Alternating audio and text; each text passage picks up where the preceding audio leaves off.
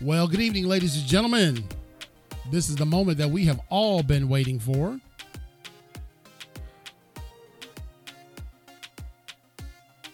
Impacting Life 24 7 with your host, CL King, and my man, Mike Black, down there in the lower left thirds.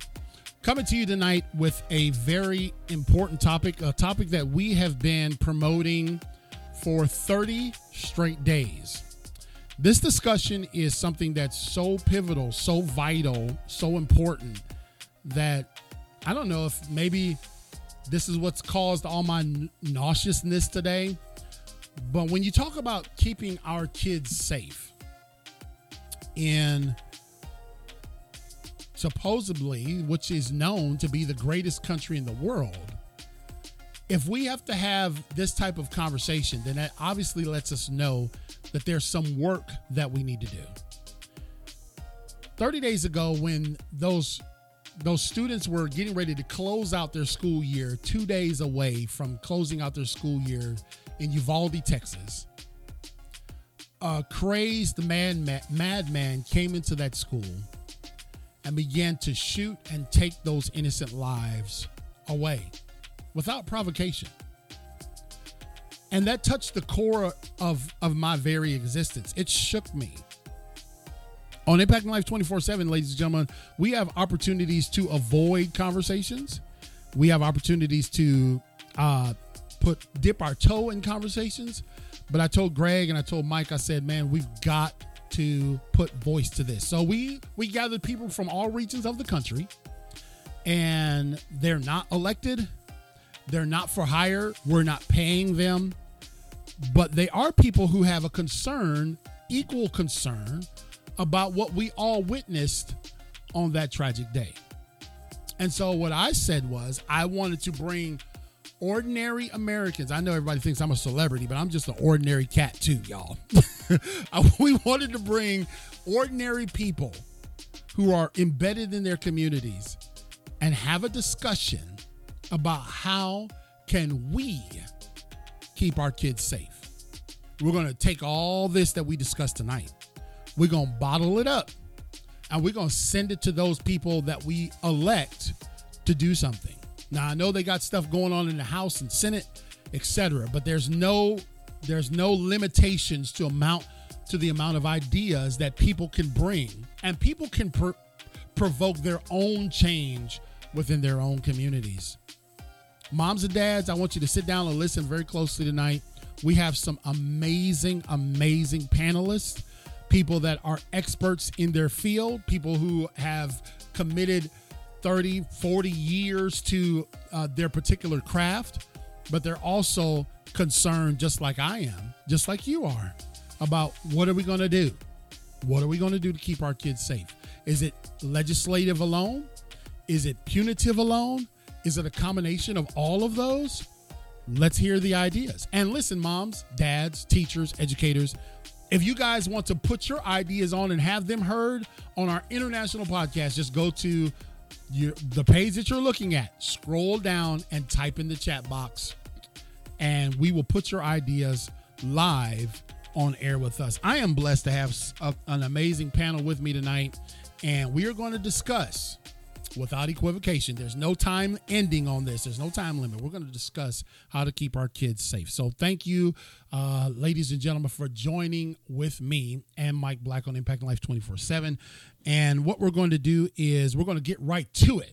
Okay. So I know that I know that oftentimes on my show we got a whole bunch of fluff. There's no commercials. There's no nothing. We're getting right to it tonight, and uh, we're going to do a round robin style where each one of our panelists will pour their heart out and give us ideas. It's all being recorded, it's all being captured. And so uh, each one of them have a different background. Uh, and and I can't wait to hear what they have to bring to the table. We've already laid the ground rules out backstage when we was putting on our makeup. And Danny, your makeup looks kind of good, brother. We when we were when we were putting on our makeup, we all laid the ground rules out for what we were going to do and what we were not going to do. And so, with that, I bring to the stage Miss Celia Kibler. And so I don't miss anything. I'm going to allow Celia to give us an introduction about herself. Tell us a little about what a little bit about what she does and how she is making an impact in the world and then go ahead Celia and dive into your your thoughts on keeping our kids safe. Celia Kibler. Hey everyone and CL so grateful that you brought all of us together. Thank you for doing this. It's it's a really important conversation for parents, for citizens, for politicians, for children to hear. So I'm grateful that you brought all of this together, um, all of us together. So I'm Celia Kibler. Nice to meet all of you. And I am a mom first of five kids. Two I uh, two I birthed and three I gained through marriage, and a grandma to nine kids. And I am the founder of FunFit Family Fitness that I founded back with my sister in 1987. I'm the founder of Pumped Up Parenting, and I'm the founder of the International Day of Calm, celebrated every year on April 5th. I am on a mission to stop a million parents from yelling at their kids. And my job is to really work with parents through various ways to help them end the generational cycles of dysfunction and abuse and start creating childhoods that everyone can blossom from. Can you imagine a generation of people that don't have to recover from their childhood? Because you know what, guys, we're here raising adults, not children, and uh, that that's what I do, and that's who I am. And I've spent over 40 years helping the helping children with health, wellness, and then of course helping their parents as well. So now you want me to give my input? Is that right, CL? Yes, ma'am. I, I, I, you can you can take as long as you want. Go ahead. Well, I I think a lot of what is going on, of course, is horrific, and um, the sad truth is that gun violence has surpassed car accidents in the leading cause of death for children from 2019 to 2020 and uh, that's a horrible statistic. Um, I think what has to be seriously considered in all of this, and so many people talk about the guns and what the guns do, but guns don't shoot themselves. And I think what is lacking in conversation is the intent, because intent is what separates me, who grew up with lots of guns in my family and never shot anyone, to someone who has a gun and decides to put someone's life to the end, to end, and to end someone's life. However, I'm supposed to say that. Recording stopped. Keep going, Celia. You good? Okay, and so that is the big thing I believe that we need to really focus on is intent, is what is going on Recording with in our progress. world today, what is going on with young people.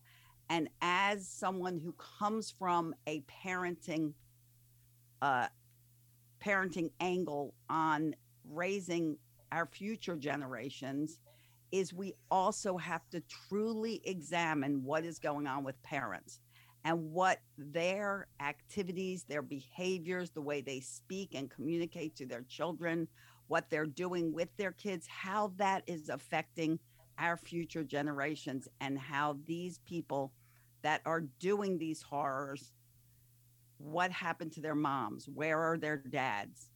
And how were they raised into the world? Were they raised with intention or were they raised by someone who really flew by the seat of their pants?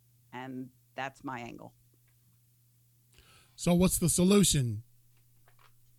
The solution is to start working with parents, start examining our mental health system, to also put some control over guns so they're not as easy to get and there are waiting periods and there are stricter guidelines.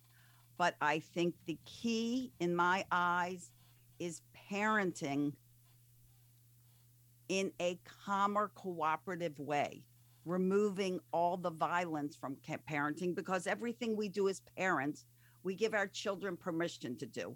If we hit our child, we give them permission to hit. If we scream and yell, we give them permission to scream and yell. And all of this really aggressive parenting creates very angry children with low self esteem and low confidence and low self worth. And what does that bring to, to you as an adult? As an adult that is out of control, does not know how to handle or regulate their emotions, and does not know what to do with their own misery. Well, that's Celia Kibler, ladies and gentlemen. You're turning into our special forum on keeping our kids safe in school and schools, and she is the founder and creator of Pumped Up Parenting. She has a mission of helping 1 million students stop yelling at their kids. So let's do a quick round robin and go around. I'm going to go around the room. I'm going to start from the bottom. Charles, do you feel, based off of what uh, Celia said, that it starts at the home for us? Now, you don't have to give away your thoughts on what your presentation is going to be, but do you, do you do you see some pluses or or deltas relative to Celia's input on it starting at the home for us to do better with with uh, preventing this violence in schools? I, I agree with, with much of what you said, almost you know 100. Um, percent The basic the basic for me in my life, the basic foundation was set by my parents and the set of morals they had. Um, they set me down with, and, and as Celia said, you don't want to, you know, what me and my wife try to bring our kids is we don't want to foster a nature of where they're feeling that everything they've done is insufficient or they're being yelled at or they're being, you know, always criticized for doing something that's not right. We try to do positive enforcement. So with that being said, when you have that fostering nature, you don't have kids that go out into the world angry, you know, that yeah. they feel like they're not good enough and they have to try to prove something different. Uh, we want our you know, uh,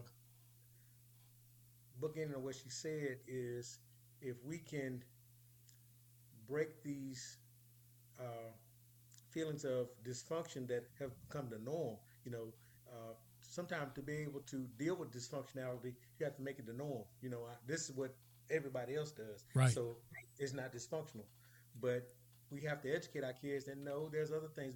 And you, I think feel the only way you can do that is through programs. You have to have to be advocates of getting funding for some of these programs to show kids that there's alter- alternative things to do in their life. They don't have to be uh, just a victim of their society and their circumstances where they live. Right. But you know, there's things that you can go out and do positive. You can take them on trips. You can show them, uh, I don't know, all that the these United States of America have to offer. There's a lot out here for our kids but a lot of them don't. We're not exposing them to that, and that's the drawback. I, I feel that's the drawback of us not taking the time to invest in our future generations. That's a that's a good point. Right Charles Bigelow uh, from uh, down there in Georgia.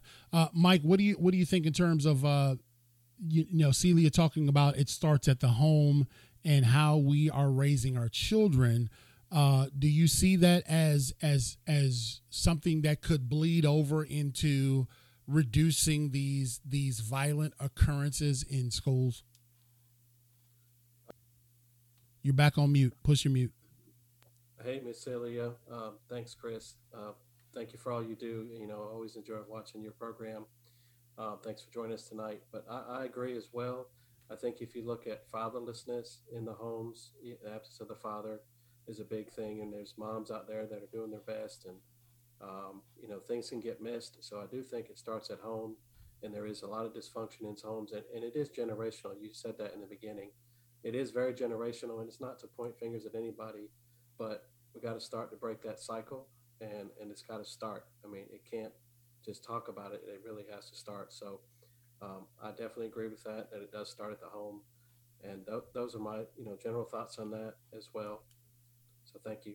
All right. Uh, let me get his name right. I was about to say your screen name. I was about to mess up, bro.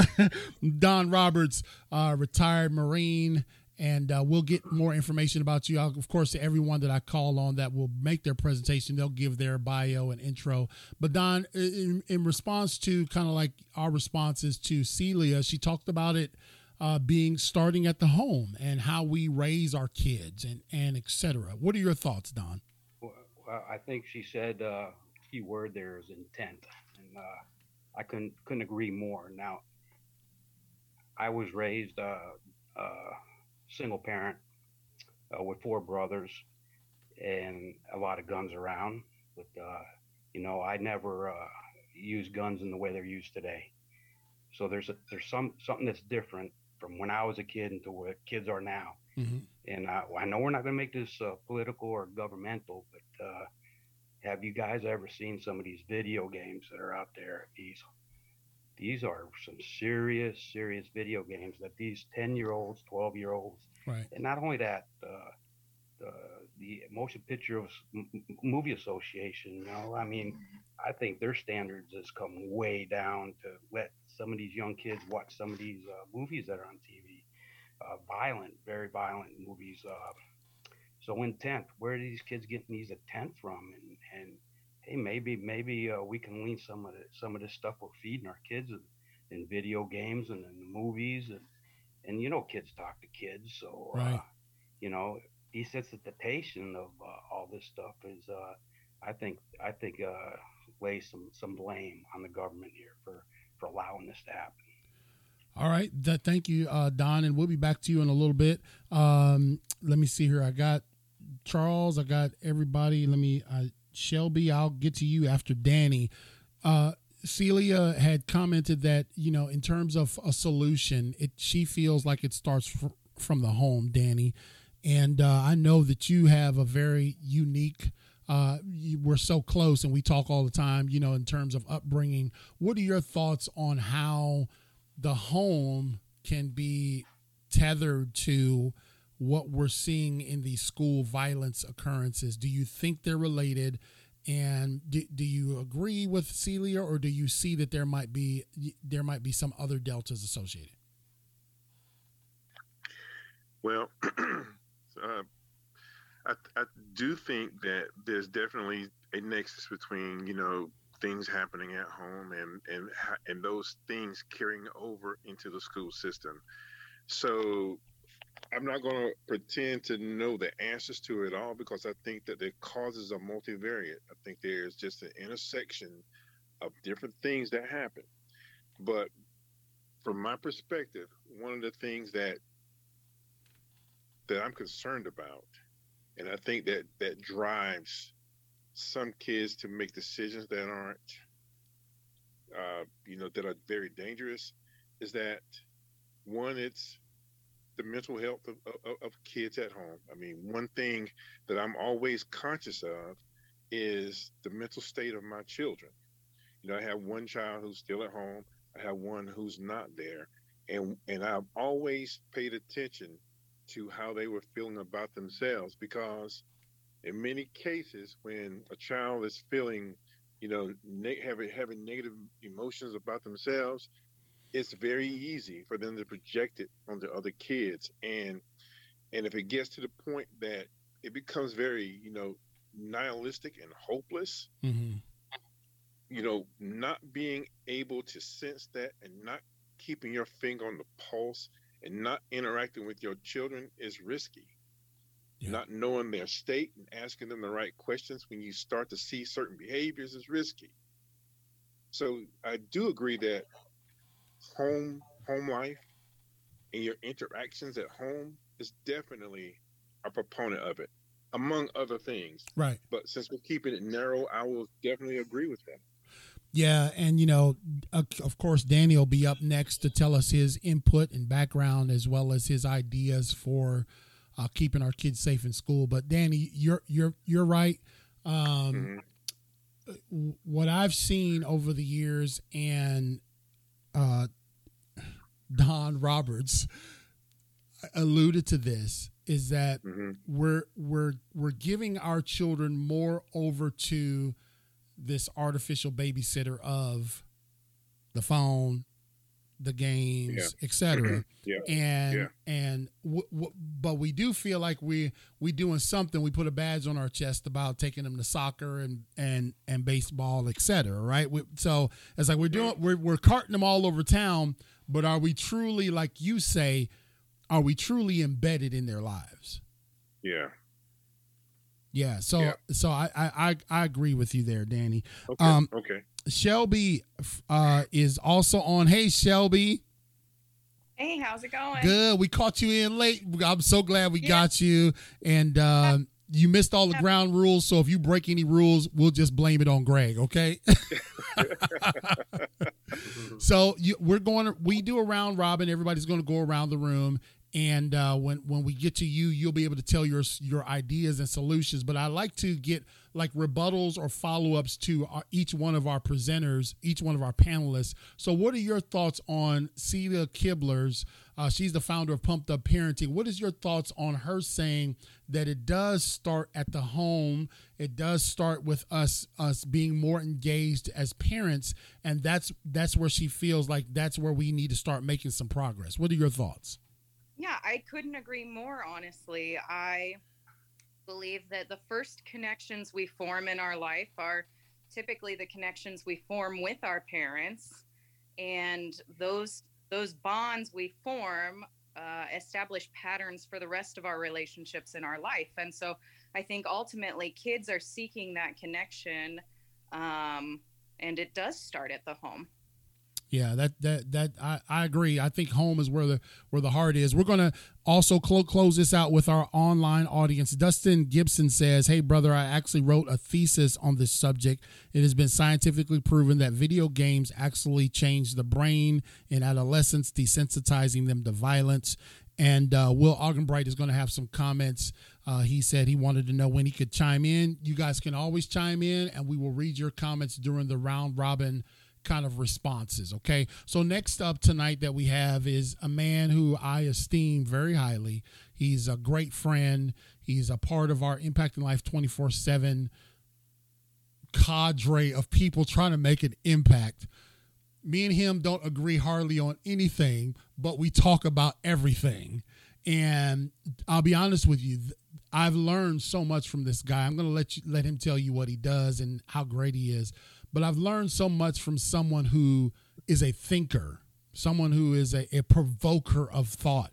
Even if I don't agree with the thought, it makes me think. And and one thing that I can tell you is is that you can't approach Danny Brunson with uh, with a half-hearted thought. If you haven't thought it through, don't bring your conversation to him because he's going to make you think. So, without further ado, my friend and yours, Danny Brunson. Thanks, Chris.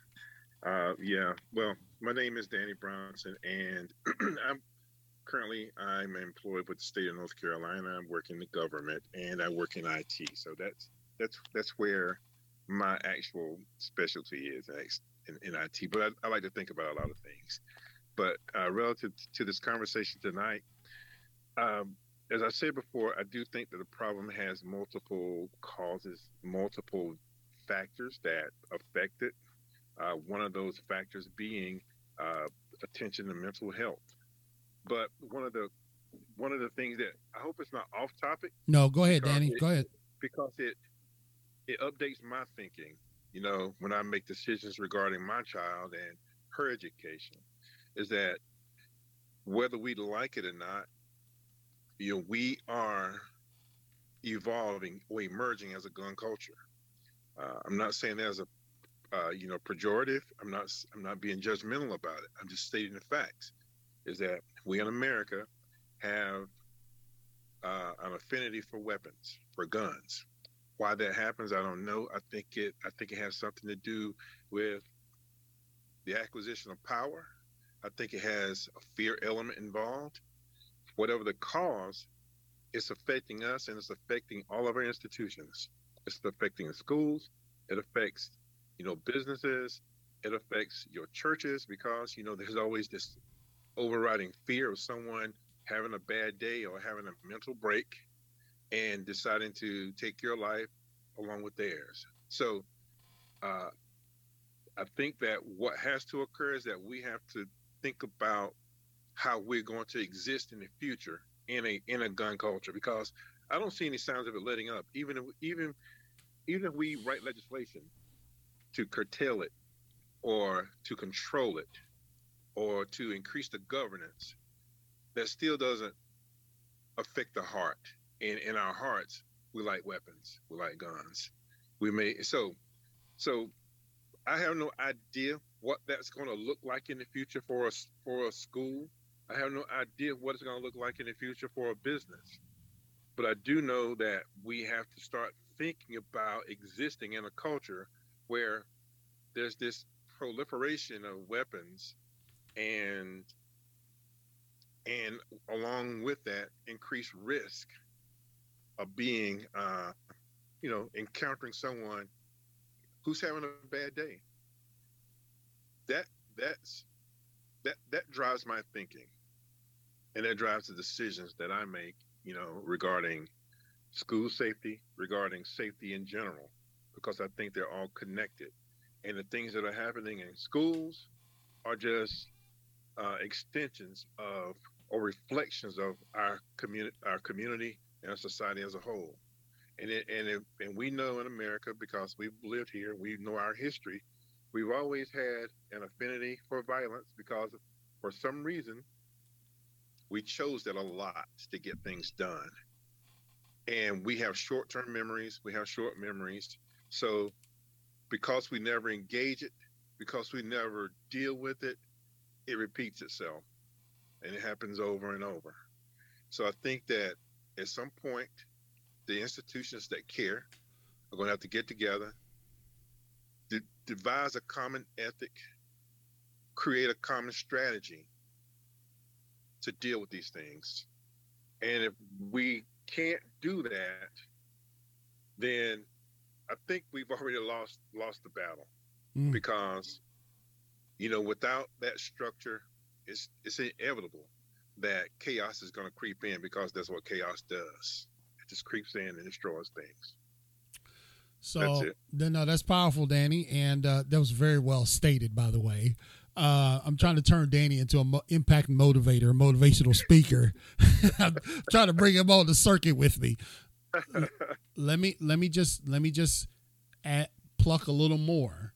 Okay? Okay. So when you when you talk about the gun culture and an Yeah. increase in guns and an increase in violence, Yeah. what is our what? Okay, let's say whatever you said tonight could Okay. be enacted to Yeah. to curtail yeah. gun violence in school. What what are your thoughts on one, two, three things that we could do to One, two, three things. yeah, well, I'm, it, one, it don't matter. I mean, whatever. What's your Okay. idea? And it don't Okay. have to be my idea, Danny, but whatever your idea is to keep these babies safe. Okay, no, I, I agree with that. So, I mean, I understand, and I think I think the the structures are in place to do it. We just we just need to be uh, able to do it. You know, back when I did teach school back in the '90s, Mm-hmm. there was this triad that everyone talked about. There was a triad, which was this communication, this connection, this communication that occurred between students, the school, and the parents. And there, there were studies out there that said, hey, when that connection is strong, then the outcomes are better. When the connections are weak, you saw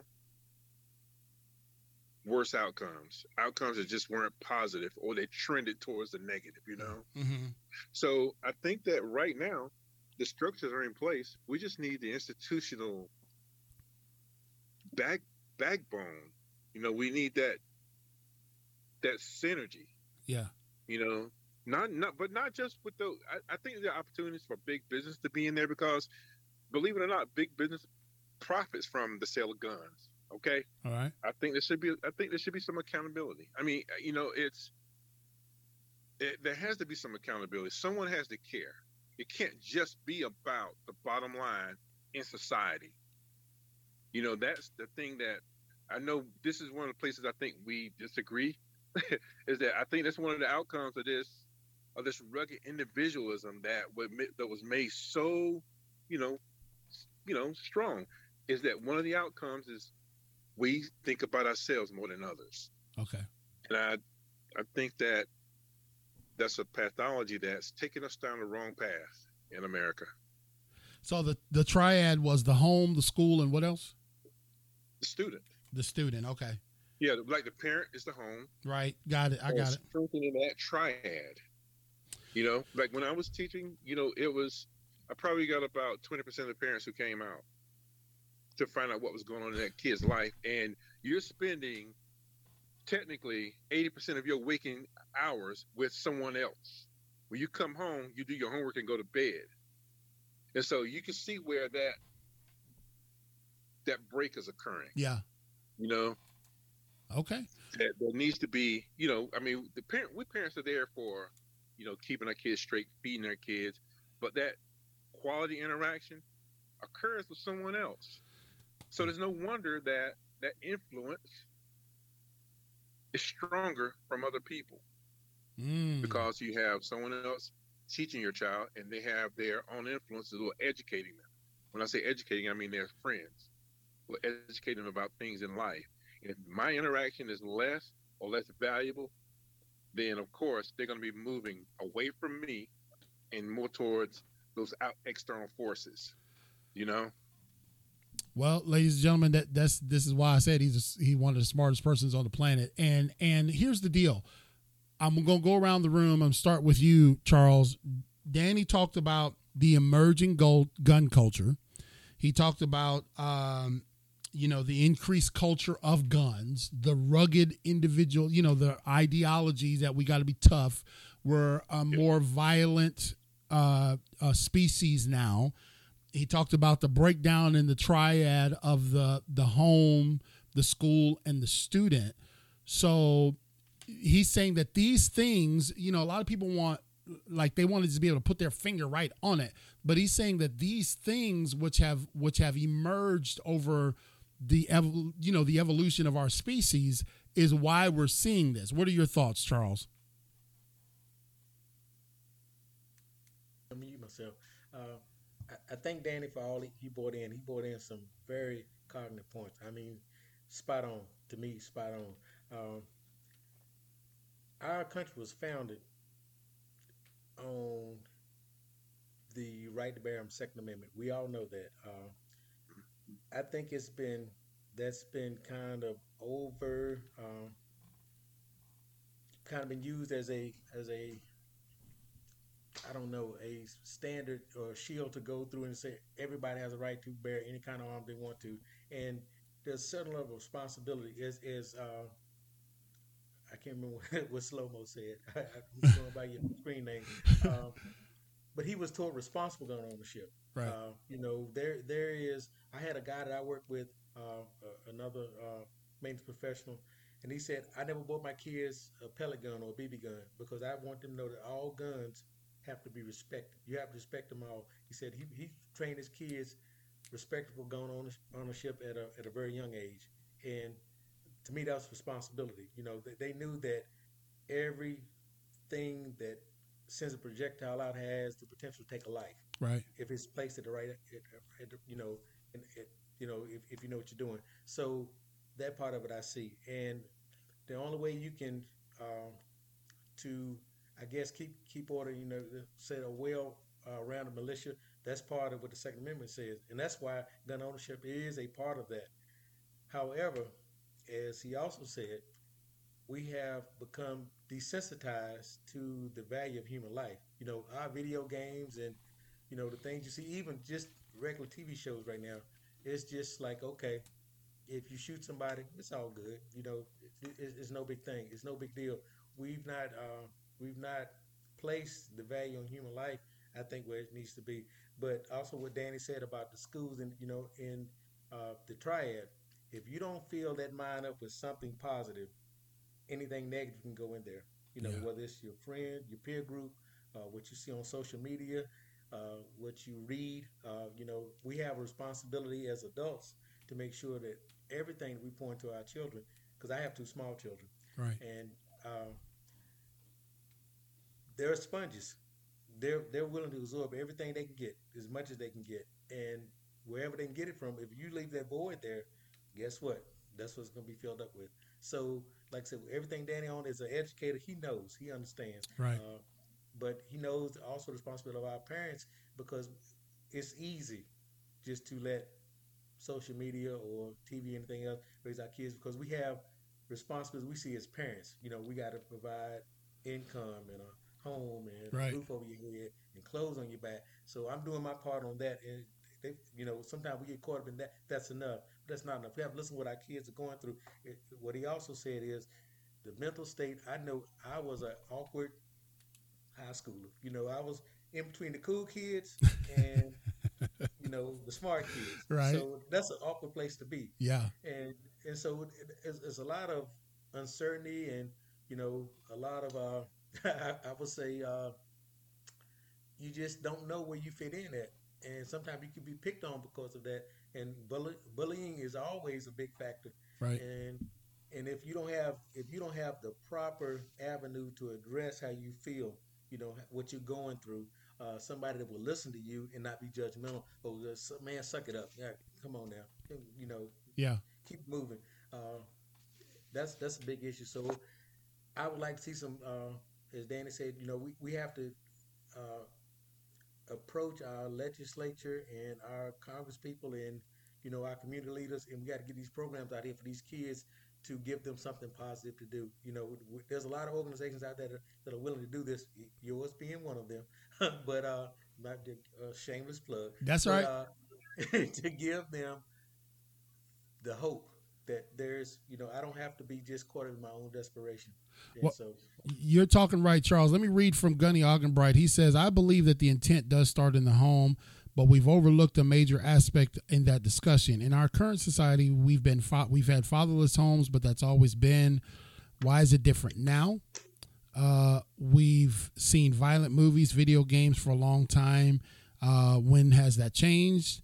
Uh, we've had single parent homes without with the violence we see today. Why are things becoming different now? I believe there are a few connections we need to look at. First, the increased expense of living has created parentless environments where both or uh, an individual parent must spend almost all of their waking moments earning money to provide for their family. This leaves children to essentially raise themselves.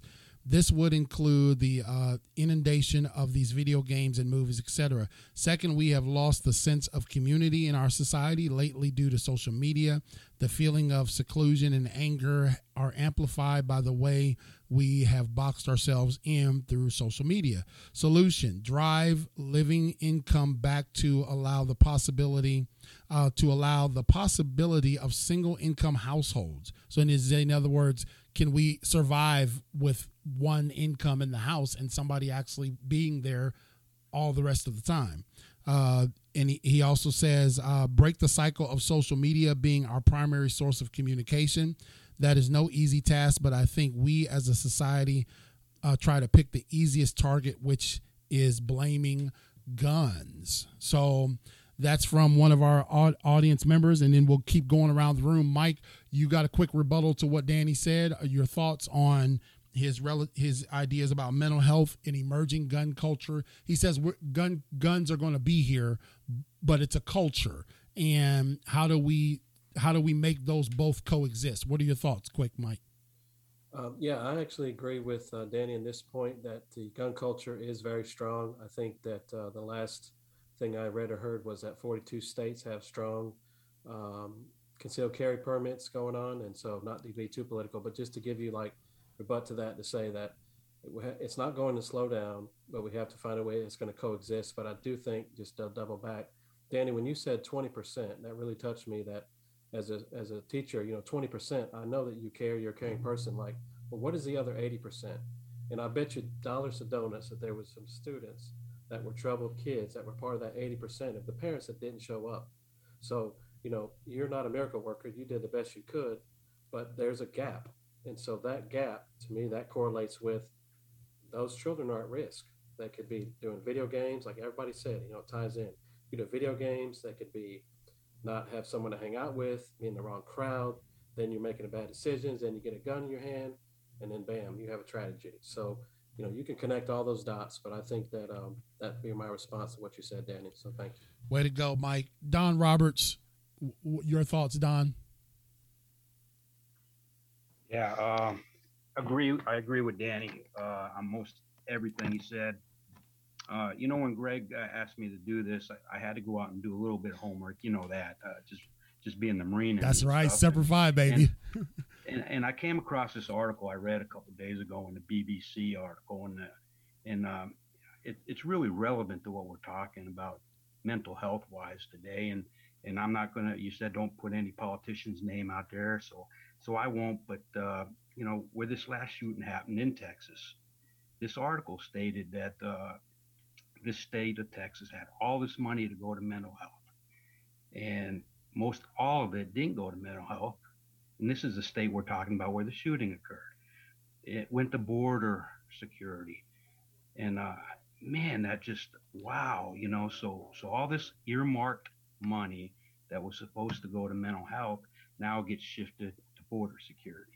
So transparency in government, man, I, I know I didn't read anything about that in the states. I didn't read. I read this in the BBC, and I didn't vet this article from the BBC. I have no way to, but it really, really touched uh, touched home. So, so see how stuff bleeds into other topics. I mean, mental health bleeds now into border security. Probably bleeds into fentanyl coming across the border. There's just so much that this this this expands into in, in, into all these kids' lives. You know, how many kids we losing to fentanyl? You know, uh, not just mental health, just but the mental health. Yeah, Danny, I agree uh, 100% with you. Yeah, 20%. I bet you it's even lower than that uh, these days. Because I, I deal, you know, I'm on a campus every night doing doing high school sports, and that's the way I uh, give back to youth now. Is uh, I'm a sports official in four different high school sports, and and uh, you know, I, it's the way I stay close to the kids now that I'm uh, double retired. So, but, uh, yeah, that's my two cents. But I, I did read that article. That article was valid. Couldn't vet it, but uh, if that was in fact true, where's the transparency that money's supposed to go to mental health, and it doesn't? Man, you're, you're talking my language right there, Danny and Mike. If you guys remember, we did a what was it a three night series on foster kids. Y'all remember that? And we did a three night series, and we discovered that even within our own state, that funding was supposed to be going to help bolster foster foster parents and helping kids get pl- placements in foster parent foster homes, etc. And that money was diverted. And they did a whole USA Today article on it, uh, brother Roberts, and found out that until the covers were pulled back, foster kids were being placed in mental health institutions, insane asylums, because they had no place, they had no foster homes or group homes to put them in. Why? Because the money was diverted to other things. So you're right. You're right. Transparency, and I know I know Will Augenbright will appreciate that word. Transparency in government is important. It's essential, and you're right in my own home state. We're living that right in your home state too, Don. And uh, uh, my friend Jane Jocelyn said, "Oh Lord, between child and parent, teacher and student, police and neighborhood, etc., name calling, blaming others." Uh, has become commonplace. There is no respect between people. So she's she's kind of piggybacking off of what you said, Danny, that we have become a more aggressive uh, society, and uh, we we just soon be more aggressive than not. Uh, Celia, what are your thoughts on th- the points that Danny Danny had? You know, he talked about the the breaking the triad, how we need to shore that up. He talked about mental health. He talked about us being a gun culture and uh, being a more aggressive and violent people. What are your thoughts? Um, I couldn't agree more, Danny. And and the fact that there are so many factors that are at play here. You know, it, it's not just one thing. It's not. It's certainly not just guns, and you know, it it has a lot to do with the love for violence this society has too. Like you said, you know, there was a study done, and I cannot tell you exactly when it was done, but in the United States, parents would pick a violent movie for their young children to watch over a movie that included lovemaking. And, and that says something right there that violence is okay, that all this horrible shooting and everything is okay. Wow. Same with video games. And, I, and my son works for a big video game company. He's always been a video gamer. And, but there are parents that will buy video games without even checking you know the the rating on them and the things and every box every video game tells you exactly what is involved in this game the sex the violence the drugs whatever it is and yet parents will just buy well they want this one so we're getting that regardless of their ages. Right. and it's just so many things. I think danny i guess it was danny mentioned social platforms. I mean you know violence has become social stardom. It's the reason we have such a problem with suicide and suicides become an option. When i was growing up you never if you heard if someone committed suicide no one ever heard about it. Now it's public. It's out there. You know so it now for a depressed child it's now an option that no one ever thought of before it became you know That's true. cool to do. And Yeah. i hate to even say that. Yeah. but a lot of it is this social platform for all of these things for violence and school shootings and you know all of this really aggressive behavior bullying all of that Well, you know, and i I- think I there think- are many aspects that have to change I agree with you, Celia and Danny. What is it? World Star? Is that is that what I'm thinking of? Where you can just go see pretty much whatever you want to see.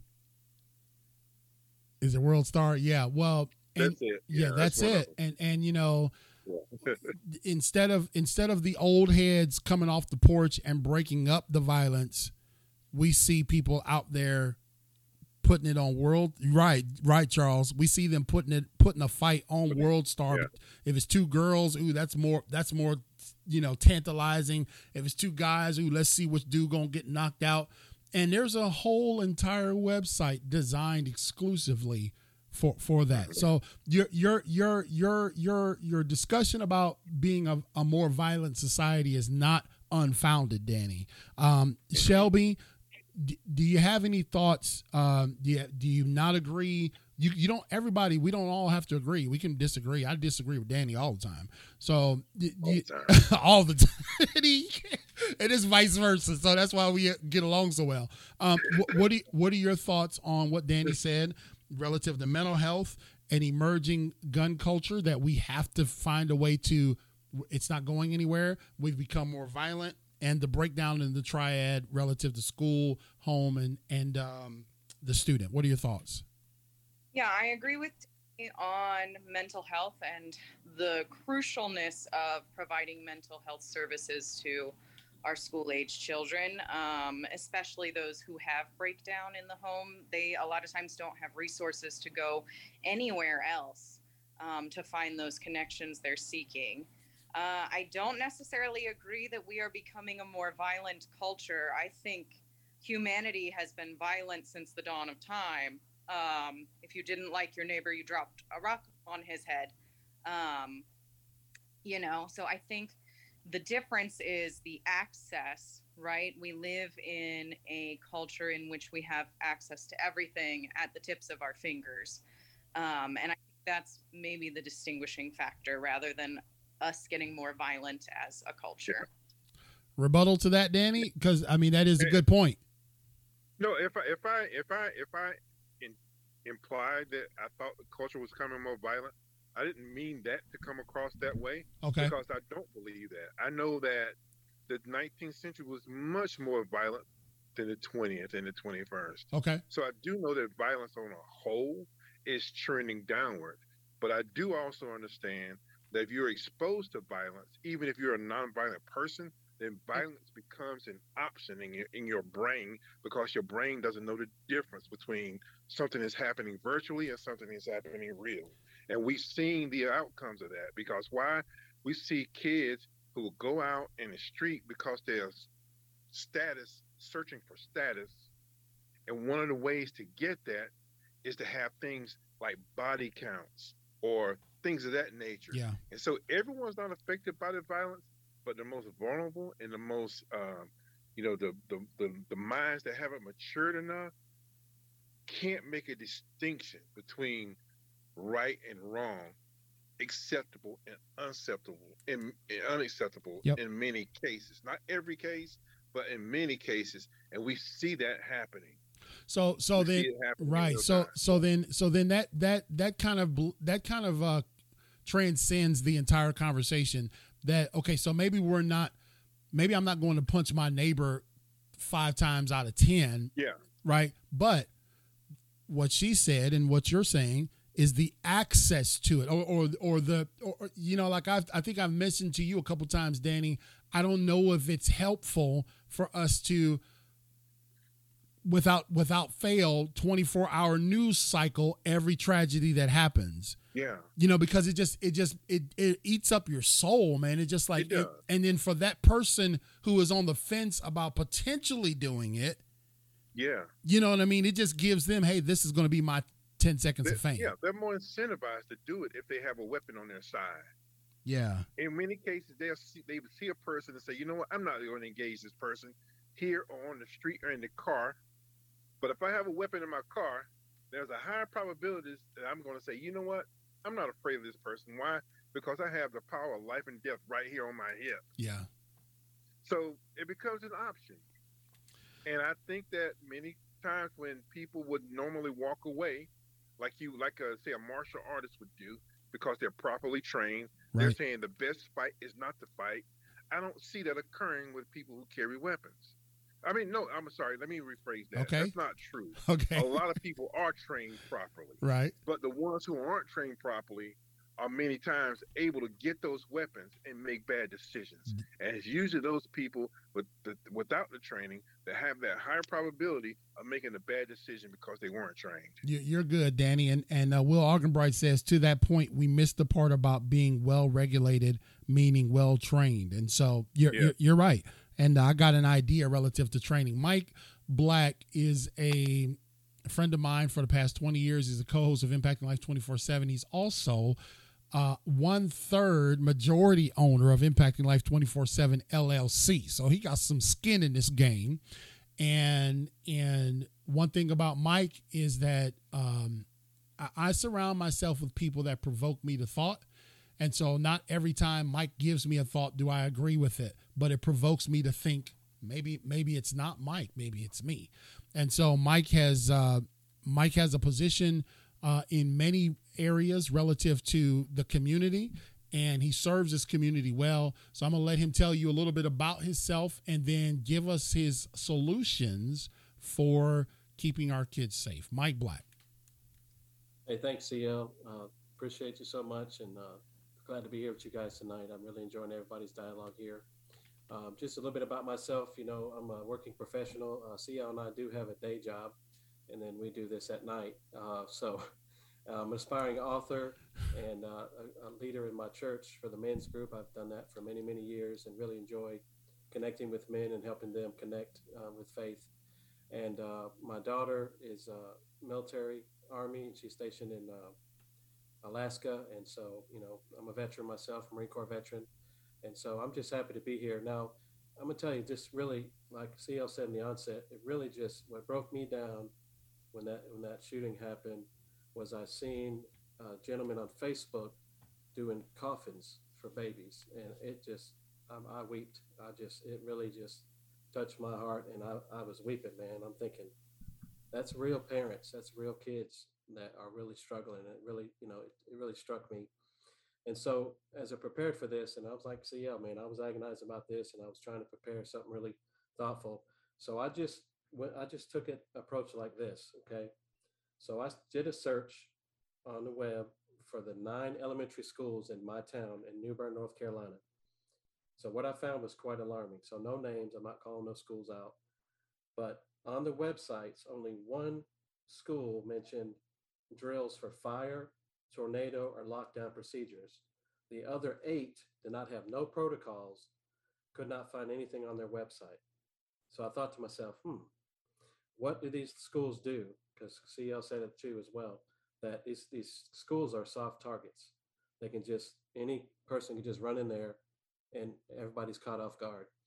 So um, what I did was I ran the numbers. Uh, on, on average, there was 26 teachers in this school. That's someone's dad, mom, brother, or sister. Um, on average, that's 460 students per school. That's precious souls. Um, I ask you here, you know, that we all know that those are our babies. That's the future. You know what I'm saying? So that's that's how serious it is. Um, other things that I found on school websites, and I know it was summer, so they had like mission statements, fall schedules, but I also noticed a strong social media presence. Facebook, Instagram, Twitter, all that's great stuff. But again, there was nothing talking about the basics of what to do in an emergency and how to protect in case something happened. I just can't believe that. So then I then I took a different path and I said, well, think about how we all do things in life, like we buy cars that are safe, we wear our seatbelts, we get alarms for our house, you know, we you know do things to keep ourselves safe. We go to a restaurant, and how many of us go to a restaurant and see a, a sanitation rating of like 80, and we say, not today. I forgot my wallet. I'm going to go somewhere else. So we go down the street and go somewhere where it says 95% sanitation rating. So everything we do, there seems to be so much safety embedded in what we do, but yet we're just almost MIA as a society when it comes to this problem in our children. I just, uh, I just get that sense, you know, and this is not poking nobody in the eye, just more like thought provoking to get everybody to think, hmm, if we spend so much time on everything else, but yet when it comes to the real deal, it's just it just makes me wonder. Um, so said, here's here and here's what it is. Imagine, here's a solution. Imagine if each of us in our respective town went to a school board meeting and asked the question. I don't care if you have kids in school, not kids in school. You're a member of a community, and you should care about your fellow community and neighbors or whatever. So you go to a school and you say, "Hey, what is the policy for an active shooter?" And then they say, "Well, we don't have one." And then you ask them, "Well, why don't you have one?" then you create the dialogue. And then you say, hey, maybe we can form a committee. We'll volunteer, we'll help, we'll help write a policy. What can we do as citizens to help? What can we do to help? You know what I'm saying? Because everybody's going to say, oh, we don't have the funding, we don't have the money, we can't do it, we don't have time. We'll do it. We'll write it for you, present it, implement it, you know, do something. You know what I mean? Don't just talk. Real children have died. And it just, it really just, man, touches me. So um, I think if we took, you know, some other things we can do is get a resource officer at a public school. I grew up in a city in Tampa, and seeing a resource officer was not nothing uncommon. That resource officer broke up many fights, and if he's there today, he's he could stop somebody from running there with a gun. Um, and so, um, and last thing on gun violence is everybody hit on it so good was that um, it's not just the gun. It's so many pieces of this puzzle, um, you know, that we have to talk about and deal with. And in other another forum, we can definitely deal with that. But I just think it's basic common sense. And frankly, we're we're missing the boat. I mean, you lock your door at night, so someone doesn't just come in and kill you and rob you while you're sleeping. So we're leaving our schools wide open for for people to just run in there and it just it's it's a lack of common sense. And I think that we're all failing, you know, and that's, you know, just we're all failing as a society. It's not any one person's fault, but all of us collectively can really do something about it. We have to take some steps. So, thanks. Well, that that's very good, Mike, and thank you for your input. Um, you're kind of I'm not going to have anything to say when this is this form is over because he kind of that's kind of my I'm leaning toward that area, but uh, Will Augenbright said this. I want to kind of piggybacks off of you. I'll go to the online audience first, and then we'll go back around the room for people's input. He says, "I did a I did a search of the commonality of those who perpetrated mass shootings, including schools, mental health, childhood abuse, previous violent behavior, and a recent emotional stressor were the top four reasons. One thing also mentioned in the article was." The active shooter drills creating a culture of fear, normalizing schools being a dangerous place.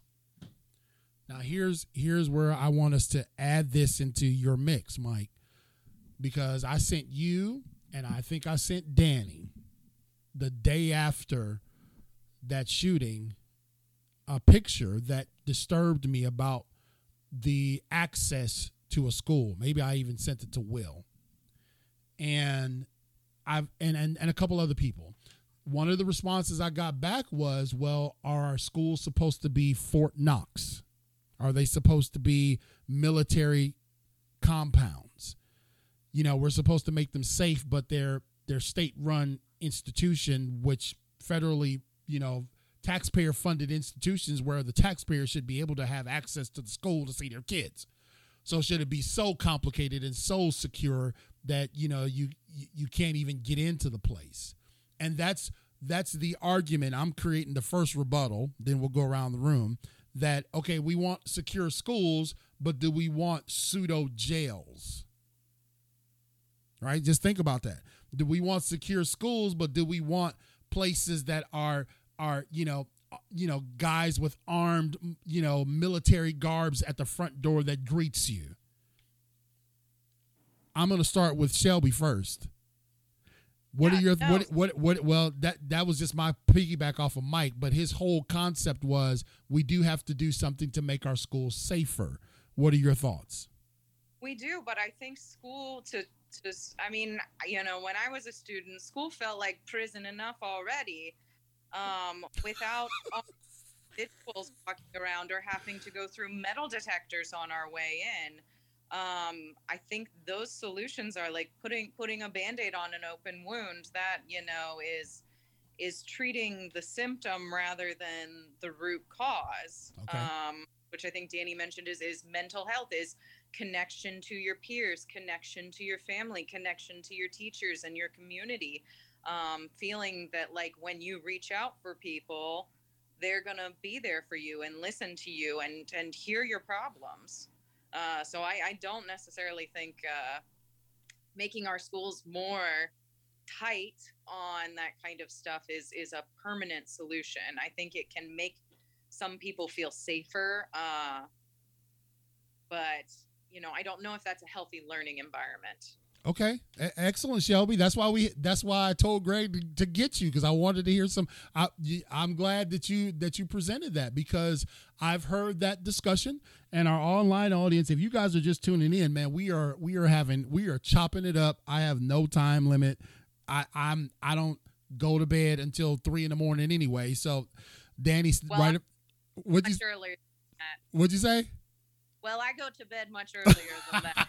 so when you want to when you fall asleep you can just turn your camera off uh but but okay so your your thought process is that uh putting a lot of emphasis on making our schools safer should not make them feel like uh prison encampments and having all this forward presence of armed people etc correct I, yes, that is exactly what I'm saying. okay charles your thoughts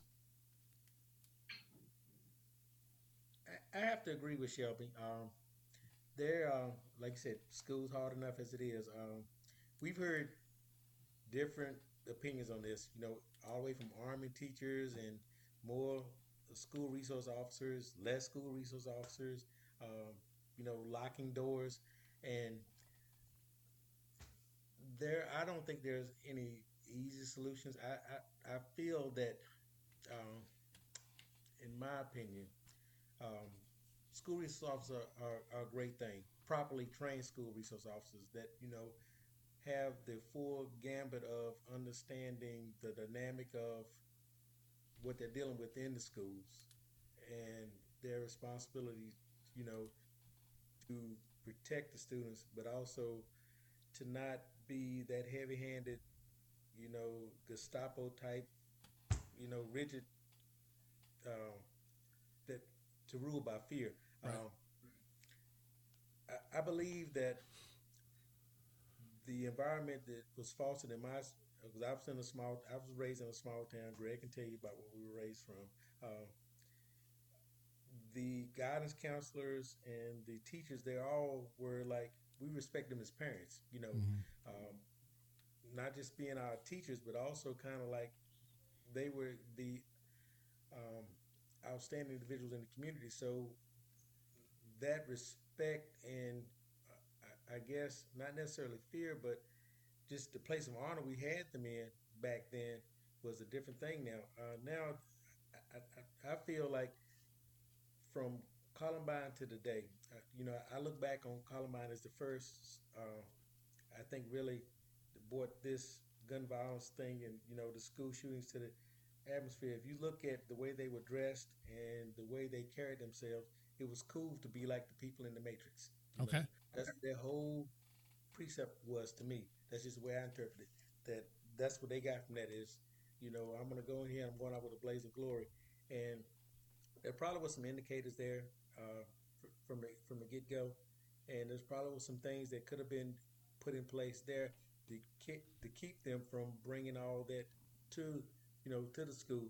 Um, but what I've seen for the for almost the exception is most of these kids that had access to these guns, uh, the parents it started in the home where the parents didn't what wasn't monitor what they were trying to do, what they were researching, you know, how they got access to the guns, who they were, you know, what they were looking at, and what type of guns they were researching. So that's a big part of it. Is you know you can lock a school down all day long, or or try to, but Uh-huh. if if if, some, if an individual, I feel if an individual really wants to get a gun into a school, and, or try to do something, they are going to find a way. You know, there's going to be a way there. It, we have to change it. You know, I, I think we still have to change it. That um, the um, just the, the way of thinking, the thought process that goes into that, and there was some heroic actions. These teachers, I have to applaud anybody that's an educator, uh, educator in the school system today. Almost without exception, all these uh, school shootings, there's been some teachers that sacrificed their own lives to protect their students, and that's what that's what you go to school to. That's what you go to school to expect that you're going to be taught and nurtured and but protected the whole time you're there. You know that you're in a, a safe a safe atmosphere, and so I, I think uh, the these active shooter things, as as uh, Mike brought up, we have to get these policies in place so these teachers that are there know what to do to secure their schools. I, I'm not saying it, it's locked for the time you go in, for the time you go out, but once there's a perceived threat, there should be a policy to just like you said, inclement weather or uh, fire, fire drill, anything else. You, you need to put these practices into place and and actively promote them uh, so that everybody knows exactly that it's almost an automatic response. If this alarm goes off or this code goes off, this is what we do, and this is what we do to protect ourselves. Right. Thank you for letting me share. I agree with that. Uh, from our audience, real quick before I get to you, Danny, instead of going, uh, Dustin says, instead of going uh, military route, why not consider a volunteer parent program? No one will protect kids better than the parents, moms, dads, when they are not working, volunteering in the schools to be those mentors and parents uh, that some of the kids are missing. Um, Katrina McCain says more needs to be done. She's coming from a mother whose son teaches in schools every day with no res- where kids have no respect for authority. Danny, you're a former educator. Uh, Mike says there's there's no real documentation on on the school's plans for for safety in response. Um, he talked about parents going to the board of ed asking about uh, how they can get involved in the active shooter protocols. Uh, resource officers at all schools. What are your thoughts, Danny? Well, I, I, my, I think my thoughts run sort of tangent to Shelby and Charles, and it ties into what I was mentioning about not knowing how our organizations, institutions were going to emerge, given you know the changes that are happening in society right now. You know, Okay. and I know that talking about things like guns, you know, it's it's pretty, you know, it's a divisive issue, you know, and I don't even, I don't, I don't really even want to voice any opinions about, you know, that. But I think that one of the fears, one of the risks that we run is is that we want to treat symptoms, right? We want to say, hey, well, a school's unsafe. How do we make it safe? Well, there are guns out there. Let's put guns in there. I mean, you know, things like that. And and unfortunately, you heard that saying that says, whenever you know, all you have is a hammer. Every every problem looks like a nail. And and that's that's one of the risks I think we run into is that in the short term it feels good because hey we're doing something. At least we're doing something. And and and there's there's something to be said about that. I'm not criticizing that. Okay. But I think that we need to be, as they say, you know, be able to chew gum and, and walk at the same time. Have short-term plans, have short short-term strategies, and have long-term plans and long-term strategies. Okay. Yeah, some of the short-term are definitely, you know, protecting the people who are most vulnerable, right? But the long term is is to is treating the causes. And I'm not saying I have the answers to that either. Yeah. But I think if institutions would get together and create that synergy, then we can crowdsource answers that are going to be much better than any one person will be able to come up with on, on their own. I really like that. That was good. Um, but Danny, I'm paying you three hundred thousand dollars a year, so I expect you to have answers. That's just the way it is, okay, brother? That's it. Is that it? Okay, well, I can, for that, I'm with an answer. He's, he said for that I could I could give you something better, right? okay, Don, the the man, Don Roberts. I got your name memorized, even though his name on the screen is Slow Mo 1962. I got both names. I'm gonna call him Slow Mo when I meet him in person, but he's our friend Don. Don, what are your thoughts on Mike's uh, approach and and recommendations for? Hey, man, we gotta we gotta get uh, better better organized on our our safety protocols have having parents involved to to help engage this and uh you know getting our schools secure. What's your thoughts don? Hey uh mike he's just up the street from me. I'm down in havelock. He's, he's only 20 miles up the road. So what he said i i i heard him. Okay. Um i think i told you that uh for the last 21 years i've been a sports official for uh basketball baseball football softball. So year round i'm in these schools and uh, I got to tell you that a school is not going to be in lockdown until they're in lockdown. Does that make sense? Okay. Uh, I, I service 59 schools from Wilmington to Goldsboro uh, to the coast. And uh, not all student body knows me. Not all coaches know me. But I have yet one time, I'm telling you 100% of the time, walked right into school with a duffel bag with wheels on. So, yeah, Mike, I think we need some training. Uh, um, I think that should be brought up because if I could do it with a duffel bag and wheels on it, um, just a, a, normal man in casual clothes, I think anybody can. And I've never been stopped. So, and, and I'm I'm just saying as a professional, uh, you know, I, am a high school sports official. That's that's my uh, my actor day day job. You know, um, so schools ain't in lockdown until they're in lockdown. Until something happens then they go into lockdown. At, at least in my area, I, I can honestly say that. Um, so yeah, Mike, I agree with this. Uh, I do think there needs to be some more training, may, maybe not with uh, the student body, but maybe with the faculties. Uh, ha- have drills with the faculties at least, so they know what's going on. Um, yeah, uh, that that's about all I got on that. There, I agree with him 100. percent that's good, uh, slow mo, and and and you know you're right because I've done the same thing. Uh, I've I've found because you know I'm a speaker and I speak in schools, so I have frequent schools quite a bit, and sure. I, I have a I have a tendency of showing up at a school wherever I may be, and there are some you can see just us military folks see vulnerabilities. You know what I'm saying? And so I know what Shelby has said that we don't want to turn the schools into barbed wire, barbed and wire. Neither do I. And, and, do and I. I don't think any of us do. But I, I will say this, and let me before I get to Celia, I know you chomping at the bit, Celia. 9-11 was one event. It was one event. It wasn't 20, it wasn't 30, it was one. That to this day, to see my son go fly off, I got to take my shoes off, my belt, my phone, all that. The last time I saw him off to go back to Colorado, these clowns had the audacity to search me. C.L. King, the international impact motivator, being stopped and searched. The audacity.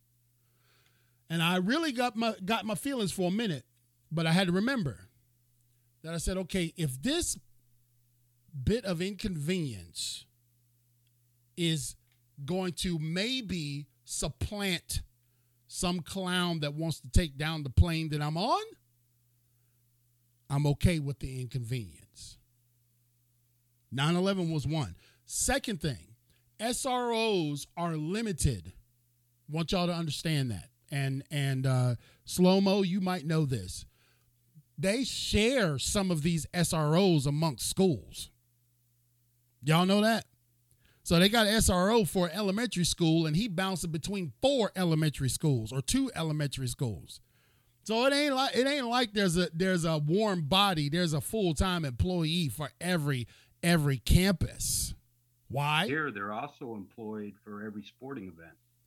SROs are at every sporting event here, well, in North Carolina anyway. Right, but but but conversely, they're not at every school all day. Is what I'm saying. So you got an elementary school that's bouncing bouncing one resource officer between three schools because we don't have the funding to have a resource officer at every school. Right? So would a recommendation be increase the funding to at least if we're not going to do bars and chains and wires and all that, would it be to have the funding to at least have a legitimate designated SRO in every school? That's something you guys can think about. So, Celia, what are your thoughts on Mike's approach to? He's saying we got to secure the schools. We need to get moms and dads involved, and uh, we gotta we gotta we gotta step it up a notch. What's your thoughts? Well, I think it's interesting that you mentioned 9 11 because one of the things I was going to say is that in the name of invasion of privacy, uh, we citizens of the United States hesitate to put things in place for the security of our citizens until something happens, like 9 11 and airport security. When airport security has been a thing in all countries around the world. Um, as someone, not to date myself, who grew up and went through grade school in the 60s, we had bomb drills. Now, the funny thing about bomb drills is that when we had a bomb drill, we had to go under these skinny little metal desks with wooden tops, like as if the metal desk with the wooden top would save us somehow from a from nuclear a bomb. bomb. Clearly, that was not the case. But we had those bomb drills, and I honestly don't remember being affected by it. Um, and my children, because I am, I lived in the DC metro area, we were affected by the DC sniper. And if you guys remember that, Ooh. it was two weeks of horror where I lived right in the neighborhood where he and his son began. And schools were on lockdown for two weeks. He left the area. He went down to Virginia. He came back. I did not send my son to school. I was like freaked out. I'm like, this kid is not going to school. We had cops all over the schools. It's terrifying. And I did feel, I guess, some amount of security by having that school locked down. I didn't think it was totally safe, but we tend to put things into motion when, you know, when incidents happen instead of thinking ahead and really like danny said we have short-term solutions and long-term term solutions and the long-term solutions are getting to the core problems really you know handling parents and the way children are raised and um, and then of course short-term solutions parent involvement in schools I, I think that has dropped drastically because of jobs that parents have and they have career commitments and they can't get to schools. I work for a nursery school. I teach kids fitness and I work in a nursery school that's cooperative and it has low enrollment because in order to go to that school, you have to be involved in that school. And I think that I I don't see a problem with metal detectors in school at all. I think they should be embedded in the entrances and all around.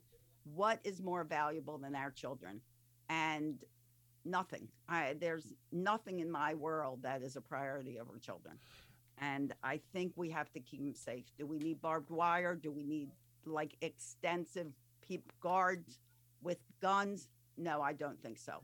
But at least metal detectors, I think, is a good short term solution as we hopefully work to change the generations to come. You know, and and okay, I'm just going to just just belabor this just for a few more moments before we get to Don. Uh, where did you go? What's what is her name? Shelby. Where'd you go? She she disappeared. She probably cooking some food in the background. Don't want us to see it. Shelby, you you talked about. I'm just teasing. You said that school. You you said that school was whatever you you whatever word you used, it was prohibitive enough. The last thing you wanted was more, you know, things, you know, making it feel more like jail. Yeah. Okay, so let me ask you this.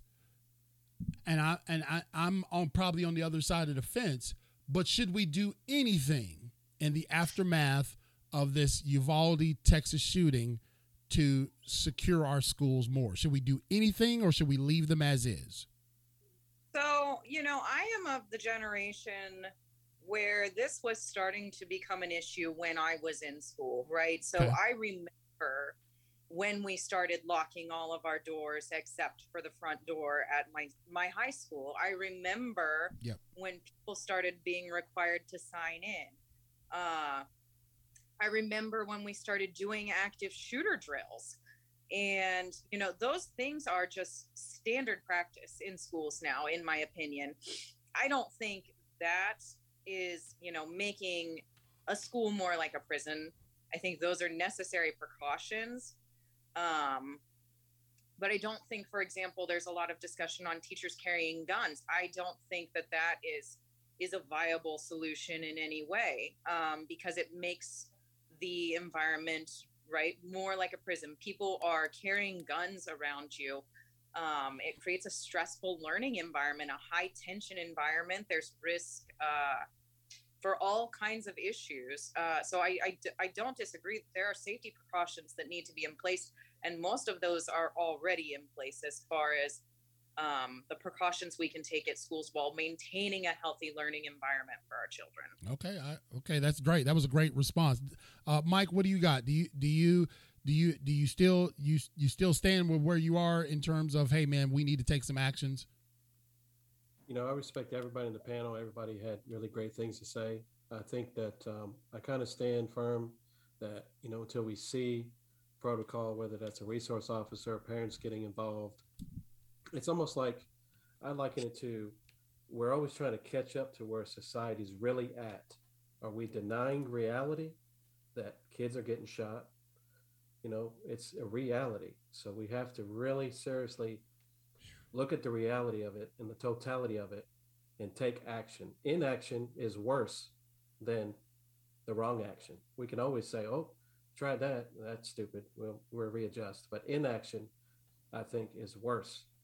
And, and I, I kind of stick to my, you know, stick to my points, but I totally respect everybody's, uh, you know, viewpoints. And uh, even Shelby, you know, I, I definitely don't want to make it like a military camp but but just for me, my personal experience growing up in a, in a big city and seeing a resource officer, I, I, it didn't affect me, and I was glad that the resource officer was breaking up fights because kids were fighting. There was no guns, but kids were fighting, and there was a lot of fights. It was not uncommon to see fights, you know. But I was in a big school, high school of like 600 people, so I'm not talking about that, but I'm saying the schools. And one last point is that the schools that are most at risk, the soft targets, are these elementary schools and just my last thought that blows my mind is that schools are primarily a gun free zone. And so it's like, hmm, if it's a gun free zone, it didn't stop that kid from going in there and doing what he did. So I, I just think we really have to, you know, take all of all the points and put it on the table and do and do something. We Yeah. have to do something. That's why we're talking here. That's a great follow up. Uh, our, our online audience says this. One of our members says, We are past the point of expecting our schools to look and feel normalized. They stopped when we had to force masks in school on five year olds. Oh my lord, we get heavy, Danny. Our kids have been more. Our kids have have seen more violence and choose to ingest violence on TV in their own neighborhoods. I don't think providing uh, the amount of security necessary will traumatize an already desensitized school environment. Desensitiz- desensitization in as young as five and six year olds is prominent. We put U.S. Marshals undercover on planes. Why not increase security undercover without scaring the kids? Uh, that would be a great idea. So, man, that that I'm, I, you know, we, we'll be here till midnight if we went on that one because I know Daddy got something. Let me go ahead and get slow mo 1962, the man and the ref that I probably fussed at at a game or two. uh, Don Roberts there. Don, tell us a little bit about yourself and give us your thoughts on how we can keep our schools, our kids safe. Okay, uh, real brief. Uh, y'all know I'm a referee, but uh, prior to that, uh, 42 years in government service. I retired as a Marine in 2000. Uh, went into civil service right after that, and retired again three weeks ago. So, so I don't have a day job anymore. yeah. Thank you for um, your service. Thank you for your service. I, I appreciate that. Um, where do I think we need to go? So, we all know that, you know, uh, the Senate and the House they they passed the bill and it's on the Joe Biden's desk now. And and I, I got to look over that. I did some research and uh, you know everything that was in that bill. And I, I consider myself a conservative, you know, moderate conservative. And there's nothing in that bill that I disagreed with. But when we first started talking, and you got my uh, first input on the money that was diverted in Texas to go from mental health to border security, well, guess what the first thing in the bill was? They're going to send states a lot of money for mental health. Well, if it's going to mental health, my thing is where's the oversight? Make sure it goes to mental health. The second thing that was in that bill was a lot of money is going to go to the states for school security. So let's make sure that money goes to school security, uh, and and not you know I don't see how there's not oversight when when we're giving all this federal money and it's not going to what it's earmarked for. I, that blows me away. Um, the one thing that wasn't in there that I, I, I could live with was uh, was AR 21 being 21 years old, or AR 15 being 21 years old. Yeah, that doesn't bother me at, at, at all. But that didn't get put in.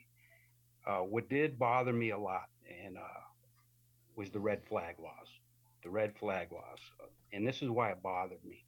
When they were discussing all the red flag laws uh, in the House and in the Senate, the one stumbling block they couldn't get over was okay, we're gonna we're gonna say the government or we'll say the state is going to uh, Mr. Roberts, I'll use me, okay, has uh, severe PTSD and and he's had suicidal thoughts, and we're going to take his guns away from him for a while, and and that's good. I agree with that. But the stumbling block in the House and the Senate was, well, how does he get them back? Well, one side says, well, let's let's put it in front of a federal judge or a state judge or a local judge to have his rebuttal when he's ready to get his and they couldn't get past that. They couldn't get past that. So now what was written is they're going to let me read it here they're going to give money to the states to to uh, form and develop red flag laws. So I just think that needs to be done responsible because if it's not going to be done responsible, I come from a military community, 42 years, and I've seen guys with PTSD, severe PTSD. I've seen suicides, and I've seen uh, guys at their lowest. Okay, and if you were going to take these guys' guns away with no remorse of getting them back, whether it be through arbitration, through a judge, or just no other way. I don't think a lot of these guys, and some of them friends of mine, would ever report their mental illness. So I think these red flag laws need to need to really go into effect uh, in a responsible way, where the where the person that needs the mental health uh, help is not going to not get it because he's not going to be able to retrieve his uh, possessions. So that sort of sums it up for me. Uh, uh, there's probably more in the laws that uh, that's going to the president's desk that I didn't get into, but them were the four that I really uh, looked at. And, and, hey, I'm I'm a conservative. Uh, I I can I believe in those those four things. again, the under 21 with an AR, I don't care about that. that. To me, that that I don't care about that. Um, but the other three, I hope they do what they say they're going to do, and I hope if they allocate money to the states, the states use it for what it's uh, for. Or that's all I got. Man, it's powerful, and I thank you again. Uh, retired forty plus years of service to your country, uh, Donald and uh, Will Augenbright says, "Count me in that group." Oversight. Let's just start there. Let me let me go first this time, guys. I believe oversight is a is a huge thing, in my opinion. Okay, just like I talked about, I did a three night series on the funding that was pro- supposed to be for foster care in North Carolina that got diverted to other pet projects. And it was only until the USA Today did a big, huge series on it that they said, oh, now we're going to, we need more money and we promised to send it to where it's supposed to go now. That, that, I was I was fit to be tied when I was doing that three day series, Don, because if you if we say we need money to do the particular thing, then let's do that thing. Okay, if we're really serious about making this making these things making these things change. I don't know a lot about the red flag laws, but I did want to ask you as a follow up, what do you think about a 7-day waiting period to purchase a weapon? Don, what what are your thoughts? I want to ask you specifically. That doesn't bother me in the slightest. I could wait seven days to, to, to get any any weapon or, or rifle or pistol. That doesn't bother me in the slightest. Do I think they expand the background check? Doesn't bother me. Okay. I have nothing to hide. Uh, yeah, it doesn't bother me. All right, because you know that's and and we're going to go to Shelby first. Shelby, that's some of the discussions that we hear on both sides. You know, there should be no waiting, no red flags. Um, there should be give the money with no oversight, etc. But you know, some people have an issue with it. You know, us saying, "Hey, let's let's make the purchase of this particular type of weapon. Let's make that age 21 versus 18." Some people have have string you know strenuous thoughts over that because that's that's dipping into the to the amendment you know the second amendment what are your thoughts in terms of of what don has laid out in ter, you know relative to let's get some oversight uh, no problems with uh, the age being 21. No problem. But let's get clear, defined red flag laws and not just willy nilly because you know you could be doing more harm than good where people won't report their mental health status. Um, and and what what are your thoughts on what he proposed as you know keeping our kids safe?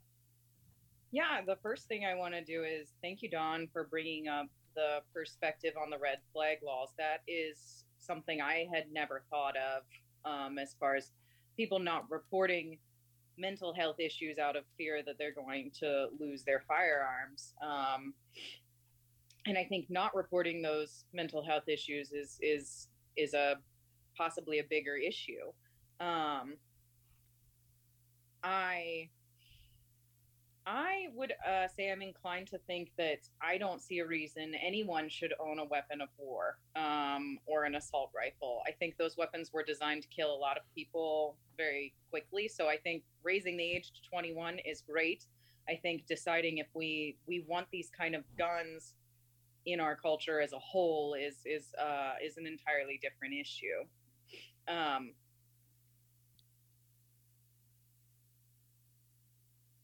yeah so i you know i think i think there's more to be explored there. I think these weapons um, particularly have been used in a lot of high profile cases um, and so maybe that's something to be looked at. Shelby i'm gonna be i'm gonna i'm gonna uh, just ride ride this conversation just for a second then we're going to charles danny mike and okay. and uh, no we're going to charles danny celia then mike. What do you consider a weapon of war I'm yeah. I, am asking I'm asking for the general populace because I've heard that statement before that yeah. you know particular weapons are weapons of war, but if if I if I was being the devil's advocate, I could say that any weapon could be considered a weapon of war. Yeah, and statistically in in mass shooting events, handguns are actually the most frequently used weapon right? But if we think of police response time and we think of response time to these incidents, I think when we're dealing with um, high capacity magazines, for example, on semi automatic weapons, um, you're looking at something that can do a lot of damage in a very short amount of time. Um, and, and police response time is not going to be um, comparable to those things. So, and maybe you know, maybe we need to look at those high capacity magazines and the uh, the accessories you can sell with those kinds of weapons. But when I'm talking about weapons of war, I'm talking about specifically uh, semi-automatic rifles. Okay, very well. Uh, I said Charles, right? Charles Bigelow up there in Atlanta, well, south of, of Atlanta, somewhere in the Georgia area. What's what's your what's what's your thoughts on slow mo 1962, Mr. Roberts' thoughts? Well, I I think Mr. Roberts had some very cognitive points about uh, about you know, what they're passing in this in this gun legislation. I, for one thing, I, I I'm I'm gonna go. I'm gonna have to applaud the courage of you know of our elected officials to finally uh, you know address the need that we have to change uh, some of the some of the regulation how, how we regulate uh, guns. Uh, what Shelby said about guns, about you know, I guess you said uh, weapons of war. The thing about it, when you go back to the American Revolution, back then, uh, most guns were manufactured in a, you know, they were most of them were handmade until Eli Whitney came along, and you know, because everybody know Eli Whitney about the cotton gin, they don't know also that he kind of kind of uh, modernized how we manufacture weapons so everybody could get one. So, you know, they were they were kind of uh, concise. You know, it, it, you know, you could mass produce them. That's what I'm trying to say. But with uh, what everybody perceives now is everybody's on the AR-15, which you know our model is the the M16 or whatever else. That was a weapon that was manufactured to be made to be easy to shoot, uh, easy to you know put rounds on target. You know to be able to to to really kill. You know to be proficient in what, in what, what it was designed to do, and so limited access to that. You know, to, to have a well regulated militia, and, and the, the, word of that being well regulated, which means well trained and well disciplined, yes, I, I, think there there's no problem with people accessing those type of weapons that have been trained and over the age of 21, uh, because there's a certain level of maturity and training that needs to go with the responsibility of responsible gun, gun ownership. I don't think that that right needs to be infringed upon. Uh, but that being said, also, you know, what Shelby was saying is that just to have willy nilly access, uh, and there were so many. The, the, what I've seen here lately is there's so many ways individuals have been able to get around the laws that have been able to that, that were put in place to restrict them from being able to get these guns.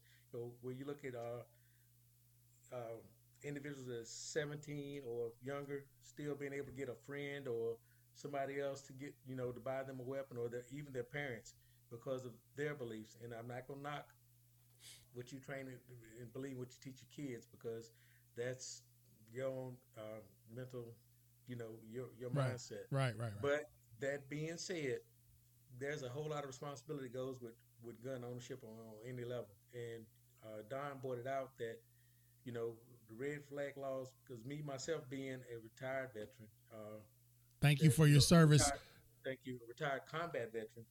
There's a lot of stigma that goes with that because the first thing the VA is gonna tell you when you get in the VA system is if you have any type of any type of perceived issue is get rid of your guns. You know, you need the first thing you need to do. Uh, that's the first thing my wife. That's the first thing I told my wife was, you know, make sure he doesn't have any guns right now. Uh, no, you know.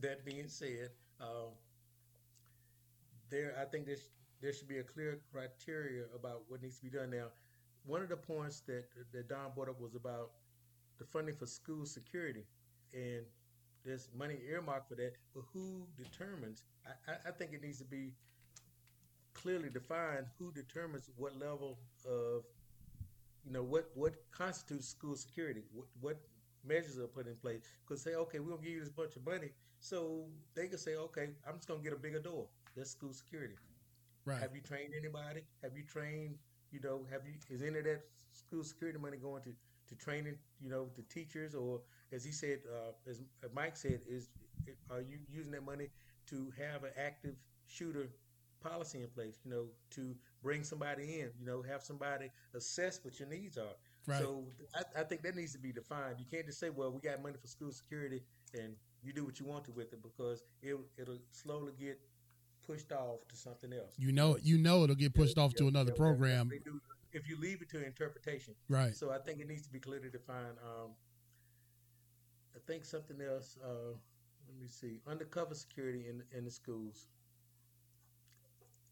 I I believe that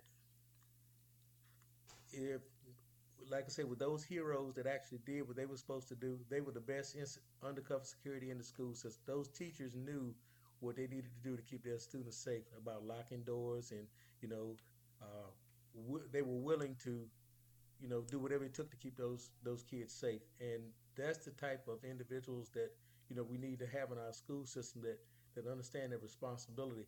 Uh, everybody doesn't do that. I mean, you even had law enforcement, and I'm not knocking our law enforcement at all because I know there's people that serve selflessly and are willing to put their lives on the line for anything. But you know, it's coming to it's coming to light now that there was a lot of people that were unwilling or right. you know probably did, just didn't know what to do. I'm, I'm going to put it to they didn't know what to do, and on the side of caution, of abundance of caution, I'm gonna clean up as best I can to protect their officers. They made some maybe not correct decisions. You know, yeah. they they erred on the side of protecting their officers, not on the side of protecting the kids. So I think that needs to be addressed as well. Um, well, real quick, uh, I got it in that I re- appreciate your rebuttal there, and thank you again for your service. One online comment says, "I'll do one better." Go back, um, going back to the well-regulated component of the Second Amendment. A Second Amendment, a prerequisite for uh, purchasing a weapon could be training certification, and I've had this as an idea. Like, if you purchase a weapon, you should be trained and certified, right? Because I'll just be honest with you one of my nine mils I just bought off a brother in church when I was not when I was 19. You know what I'm saying? I'm like, hey, I, that looks shiny. I need Mike. We was trying to shoot it the other couple weeks ago together. It jammed up. I had shot it the whole time I owned it, and I bought it when I was 19. But nonetheless, it was unregulated, and I was untrained with it at that particular time.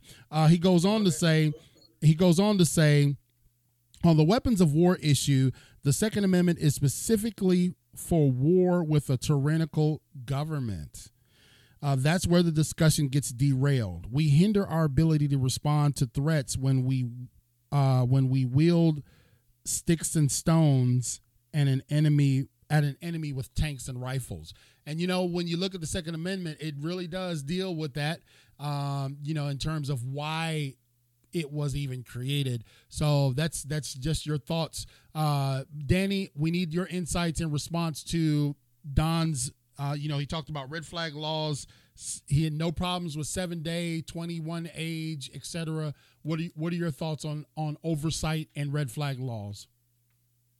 Um, so that ties in with with my um, the idea that the, the the the idea that I had about organizations, you know, collaborating, mm-hmm. and you know, because one of the one of the reasons that that I think that a lot of funds get diverted is because we reach political stalemates and the money just sits there because we can't come to a decision together.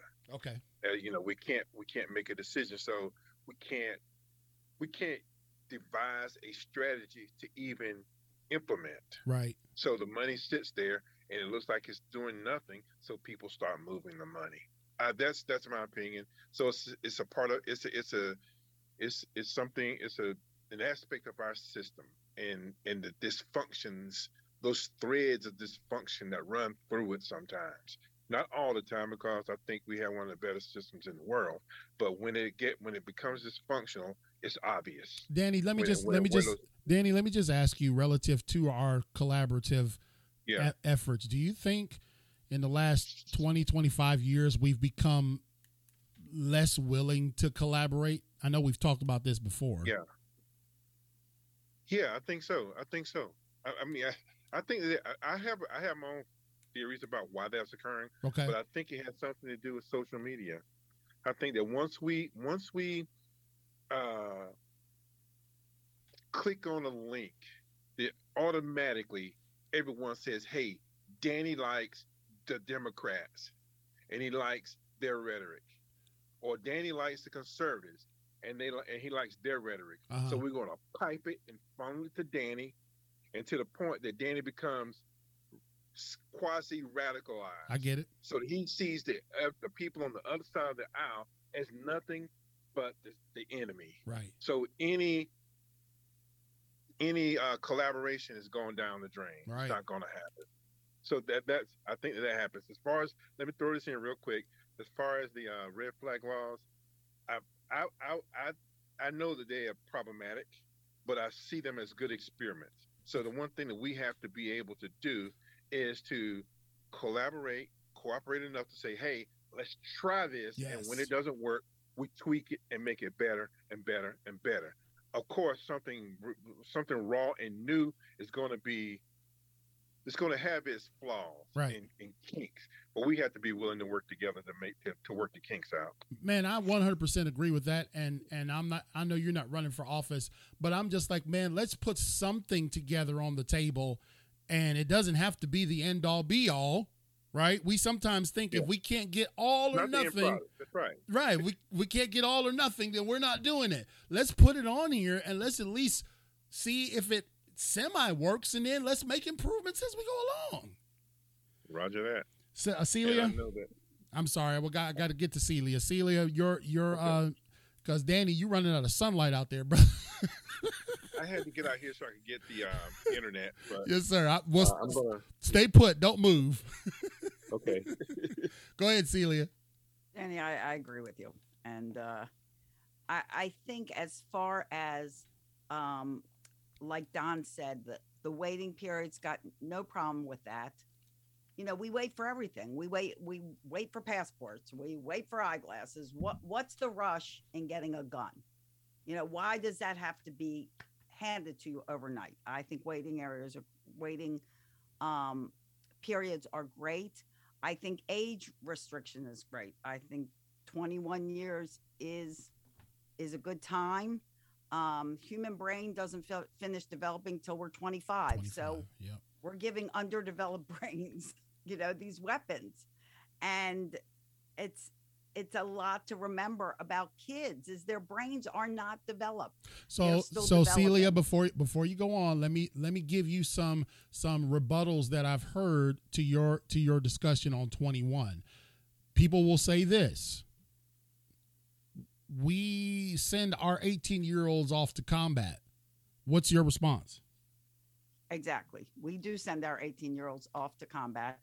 And uh, I think to own guns, I think the key is not necessarily a stoppage at 18 or 21, but well, like some others have said, training is key. Responsible gun ownership. Yeah. And people that serve in our military, uh, serve as police, all of that, they are trained to handle a gun.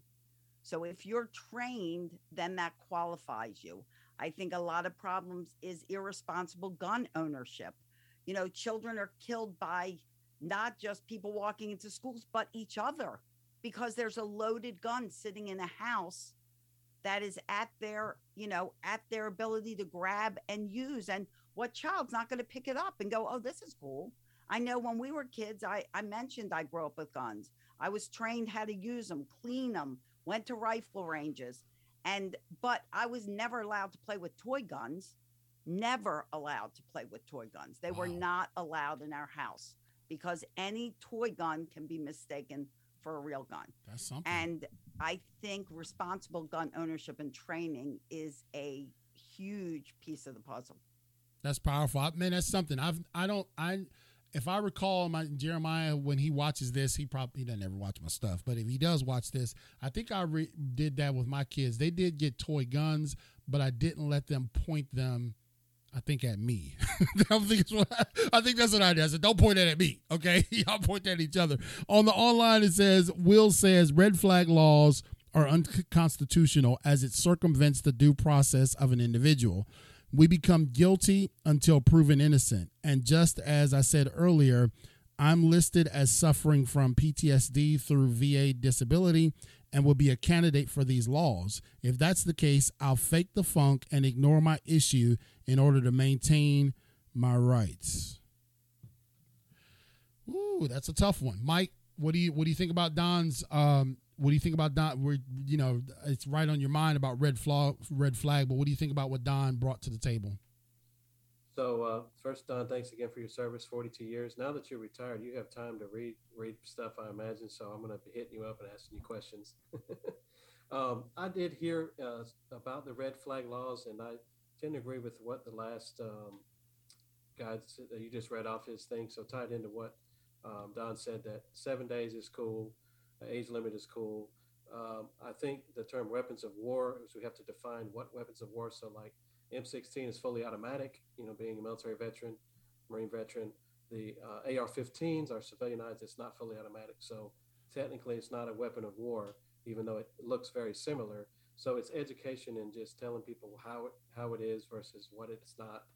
Um, red flags law really scare me because I do think it is a usurp of uh, what the guy said that, you know, if they take away your guns, then you have to fight to get it back. So, like, good example would be say someone gets on the terror watch list of no fly. So let's say that you have to adjudicate, hey, I was just upset, you know, I lost my wife or something happened, you know, and then they put you on the no fly list. So once you're in that zone to where your rights are taken away or your guns are taken away, it's just, you know, you want to think that the government's going to use that power uh, thoughtfully but let's hope they take the same thoughtful approach as to securing the schools as they do in the red flag laws. So I, I think it's part and parcel to there's mass shootings, we have to do something. Okay, but you know, we we as a citizenry, we have to stay on top of them, stay on top of our elected officials, and stay engaged. We don't just need to sit back and say, "Oh, they're going to do the right thing." No, I don't agree with that.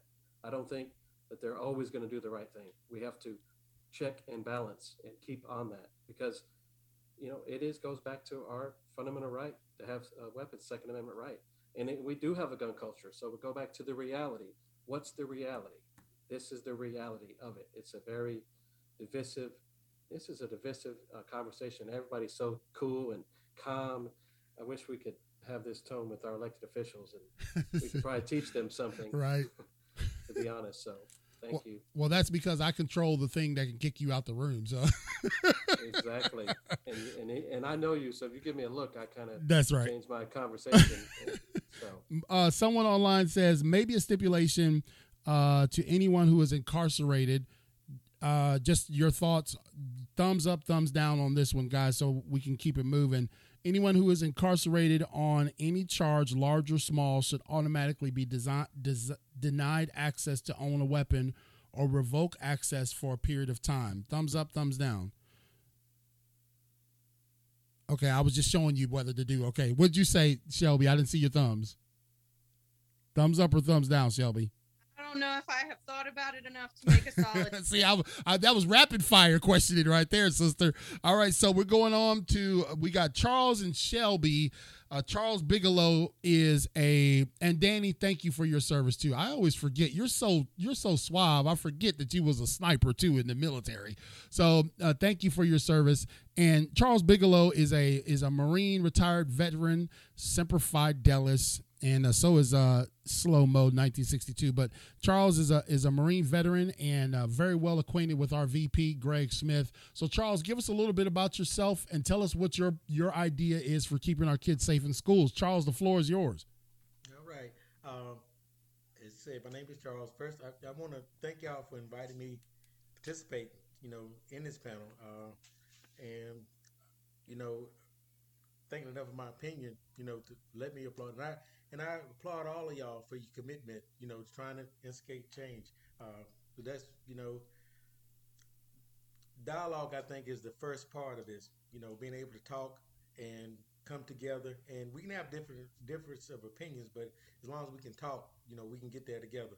Um, like I said, with the, uh, I served in the Marine Corps for nine years. I, I didn't retire the Marine Corps. Oh. But right after 9 11, uh, I let my best friend, another one of Red's acquaintance, talk me into going into the Army National Guard, and so I ended up in Iraq.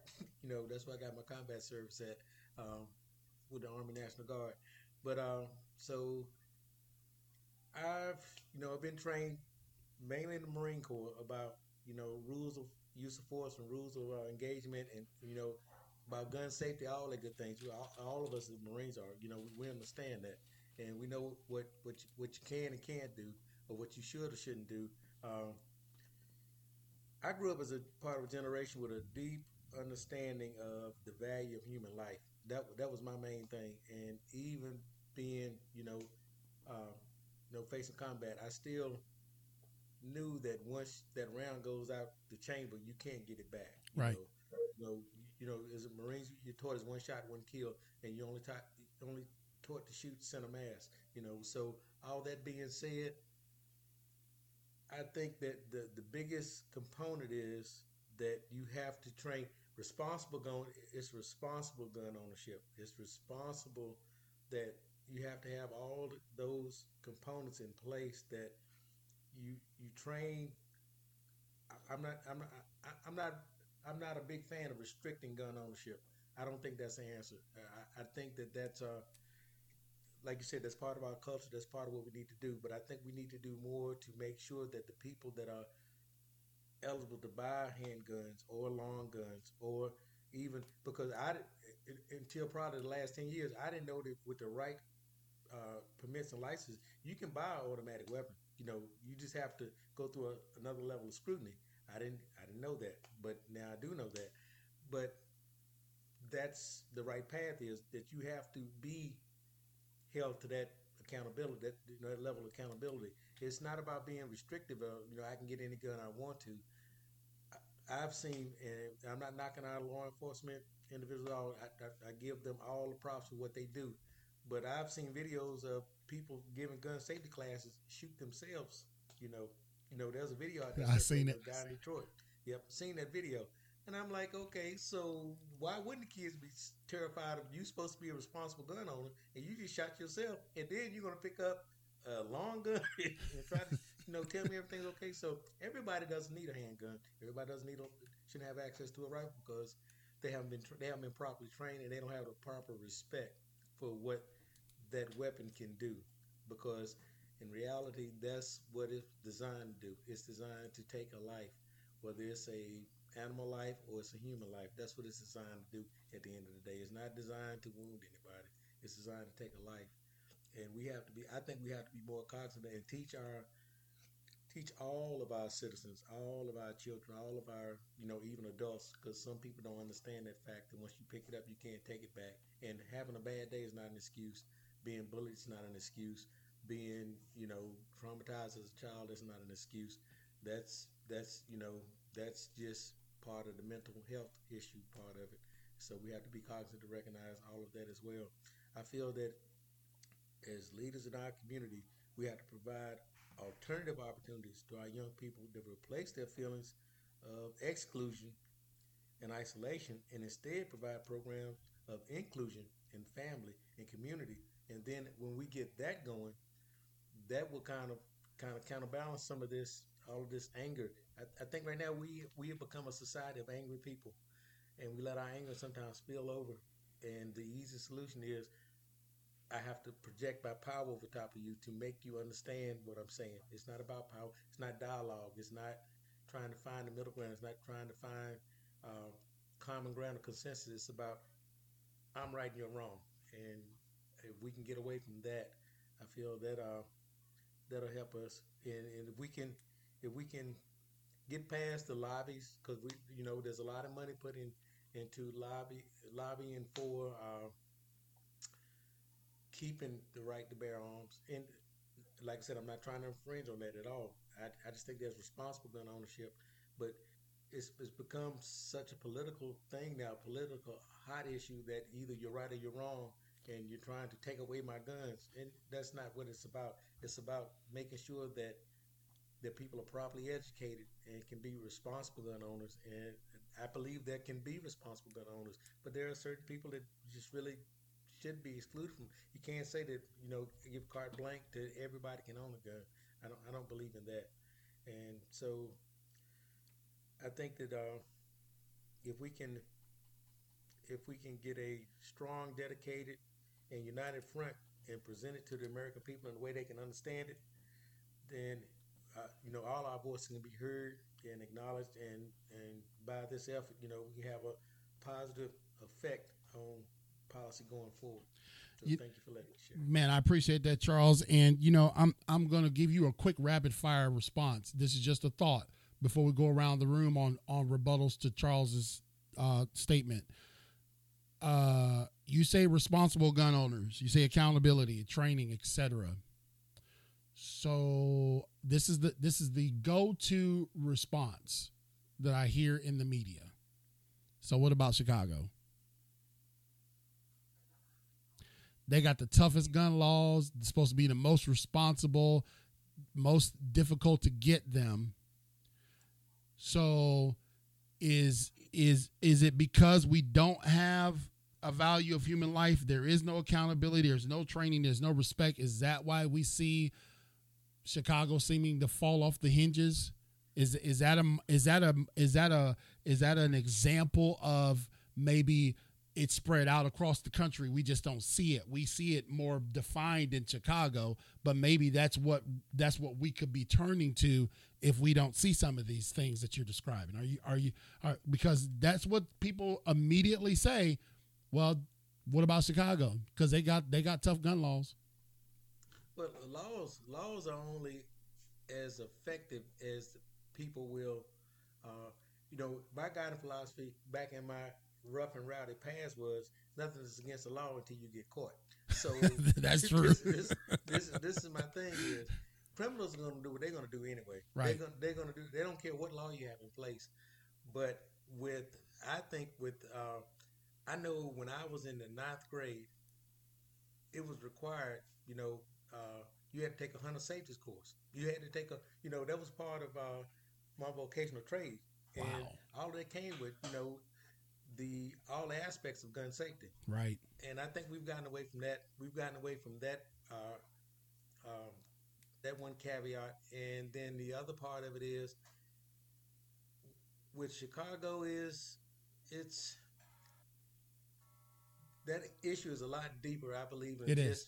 Guns, just Right, guns. I think it's also the socio economical That's right. thing that's going on there, and I, I think that's just like I got to get mine at all costs. You know, That's- right and and that's and that's why that's why i brought it up because if you it, ladies and gentlemen i have never done a two hour podcast but i think we're going on two hours tonight two hours and seven minutes we rocking man and they stay and they all stayed imagine that um the the, the, the truth of the matter is is that that exa- what what we talk about with chicago we immediately say it's just guns but in chicago in the inner city where I came from, it's more than just that. It is uh, a respect for human life. And why don't we have respect for human life? Because it's not taught in the home. Why, do, why isn't it taught in the home? Because the homes are all divided, et cetera, et cetera, et cetera. So you can peel that onion back a million times. But what I like what you're saying is it to keep our kids safer in schools, we need to have more accountability. And and accountability in purchasing a weapon i don't think is bad. Uh, that's just my opinion. Uh shelby you're next but i want to go to you. What do you think about all that charles bigelow said? Um, I think he made a lot of good points, um, especially with uh, accountability and uh, making sure that gun owners are responsible gun owners. Um, I think that's a great point. awesome danny I mean, I have to agree. I mean, I'm I'm all about governance. I think governance is what makes society work. When we when we become too dogmatic about rights and things like that, I think we're I think we need to to put it into context, right? And there always you always have to have some type of governance in a in a lawful society.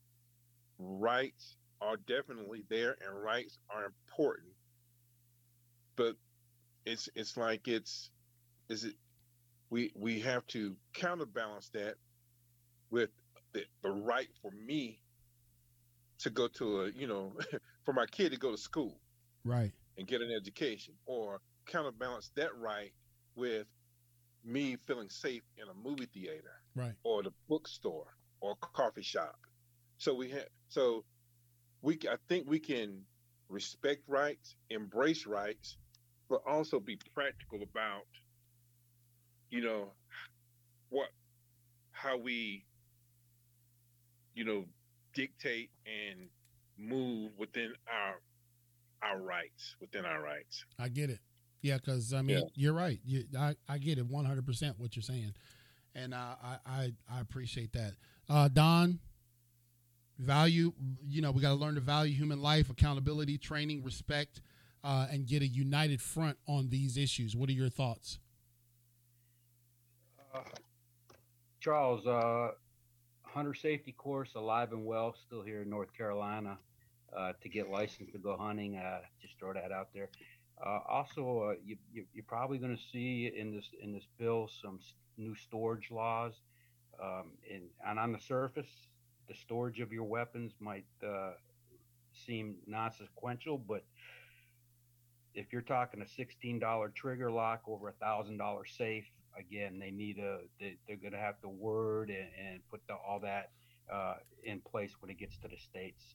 Um, training, training, yeah. Uh, I think uh, when I hear that, the, the only the only thing I'm going to be devil's advocate on is we go all the way back to Celia's first comment is intent. So, uh, what's training going to do to that intent uh, of somebody to hurt somebody?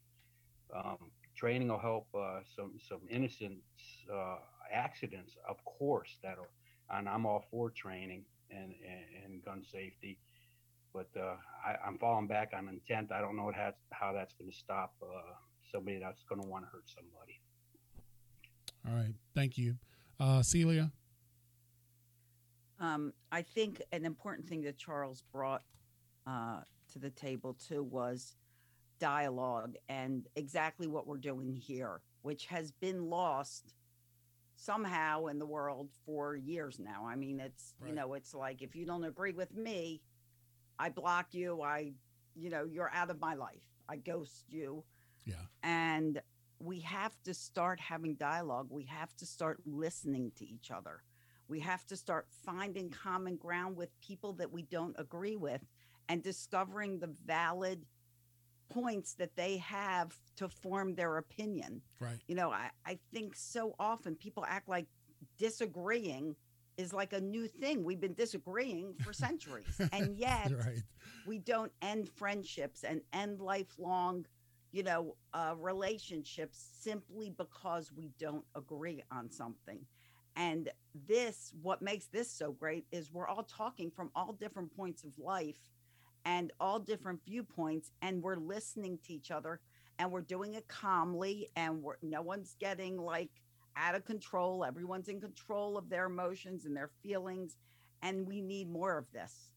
We need more of understanding different viewpoints not oh well if you're a card holding member of the nra you are garbage. Right. You know my father was a card holding member of the nra you know and he was a great man.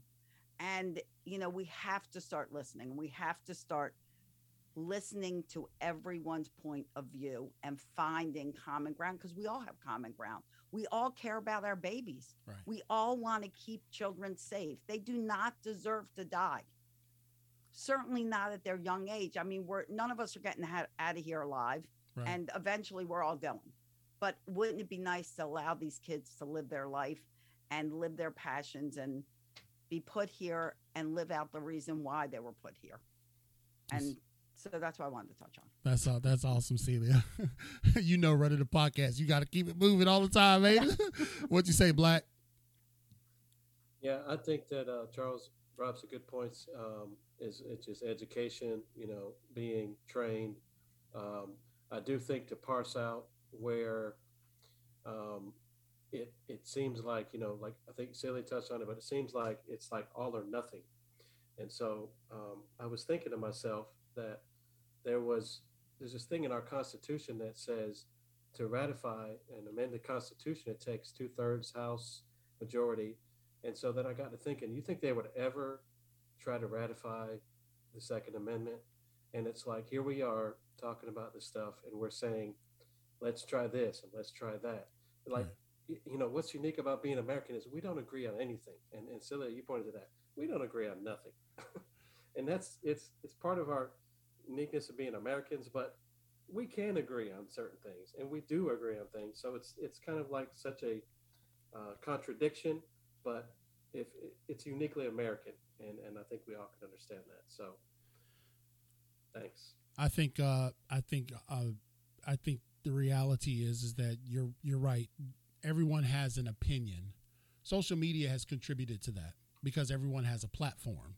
Give everyone a platform, they have their opinion and they can magnify their opinion via their platform. Positives and negatives to that. I'm not saying shut down social media, but I am saying that that we've seen if you probably look at the trajectory of the two where disagreement and and not being able to work in unity on anything has has come more to the forefront is probably be just you know because people are their own islands and man we got to come together that's for sure Shelby, I've never met you before. I don't, I, but if Greg says you're qualified and good to go, then you're good to go. Because Greg, as far as I'm concerned, he eats at the table first. And he said, Yeah, you're going to love having Shelby on the show. And we're thankful that you've stuck it out with us. I, I mean, this has been this has been two hours and 15 minutes, Black. This is the longest podcast in history, and I think it's the probably one of the most important. Uh, th- this type of format it doesn't always work. You can even look at live TV and they start cussing each other out on live TV. you know what I mean? Um, so Shelby, tell us a little bit about yourself. You're you're you're our closer tonight, and then give Okay. us give us your insights on what you feel we need to do to keep our kids safe. Shelby, go ahead. Okay, I um, worked with Greg at New Bern Police Department for um, right around a year. I'm actually trained as an archaeologist, and I left the police department to pursue my career in archaeology. Um, so I have a degree in anthropology, and I'm currently working as a field archaeologist out of Columbus, Ohio. Well, just for the record, I almost failed anthropology because I took it online. It was the hardest class I've ever taken. yeah, but you're such a people person. Yeah, that was tough. So, so thank you for your background, and uh, so tell us what your thoughts are relative to keeping our kids safe. What would be your Yeah. solution? I think I think for me when I think of these kids, these kids who and I'm using the word kids specifically, uh, I think a lot of school shootings are perpetuated by former students or current students. Um, and I'm thinking about the environments these kids come from. And I know that Celia mentioned this at the very beginning. Um, and I think it can sometimes be easy to say our parents need to do better. They need to raise these kids better. They need to, to do that. But how do we give these parents the opportunity to raise their kids better, right? Why are they failing as parents? They're failing because they are lacking on some front, right? I think of a lot of these kids coming from broken homes where they are impoverished. They don't have access to um, healthcare, good housing, healthy environments, um, or positive connections in their life. And so I think a really simple and effective way to make big cultural changes is to raise the quality of living for these kids. Uh, all kids, but especially the kids, I'm thinking of the kids who turn into active shooters, right? Because they are they are suffering. They don't just no one is born to become a school shooter. There are there are moments in their lives where we can see these trends developing and I think so I think raising the quality of life for students and for impoverished people and looking out for those warning signs if, if you have a student who is who is struggling emotionally um, and there are specific warning signs for like the demographic of people who become active shooters right? We know what they are.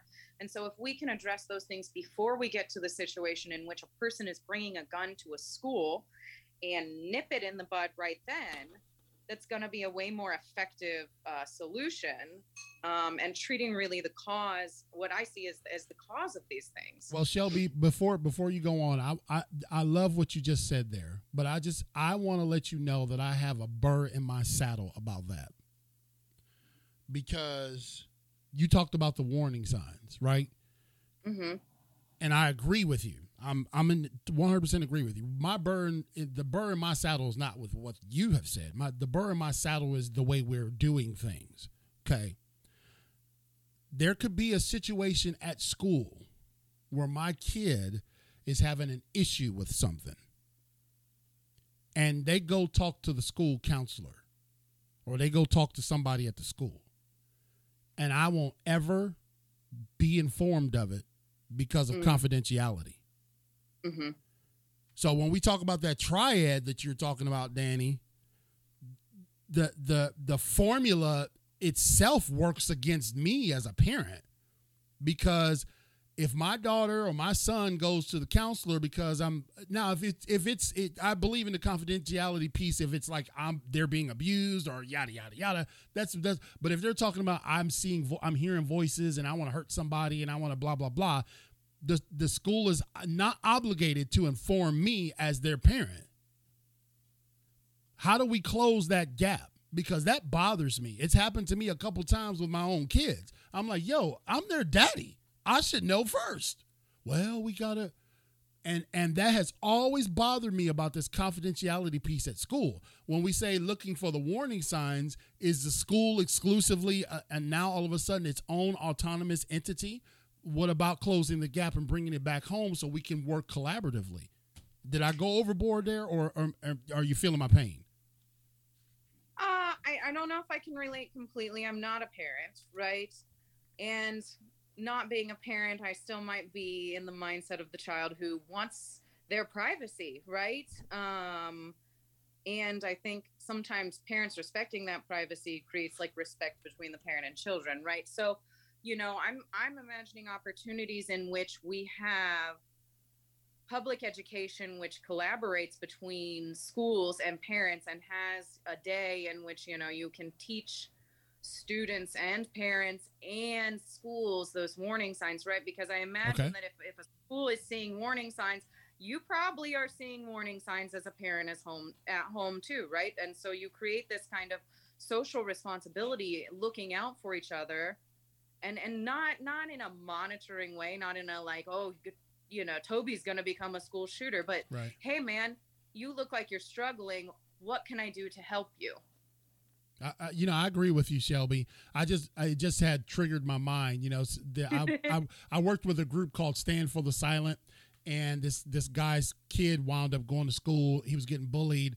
It never got back to the parents. The kid wound up getting the, the dad's shotgun and killing himself. Now they travel all over the country talking about this communication piece. I know it's a fine line between hey respecting the privacy and the confidentiality of that relationship at the school but I also think I like what you came back in a rebuttal. That was a good response where you said, why don't we do more training to be aware of the warning signs, right? Be, because maybe I don't, okay, maybe you don't need to tell me, but I can't be so aloof in my child's life that I don't, yeah. I don't see what's going on. So that was, I think that was a good response. Thank you. You passed.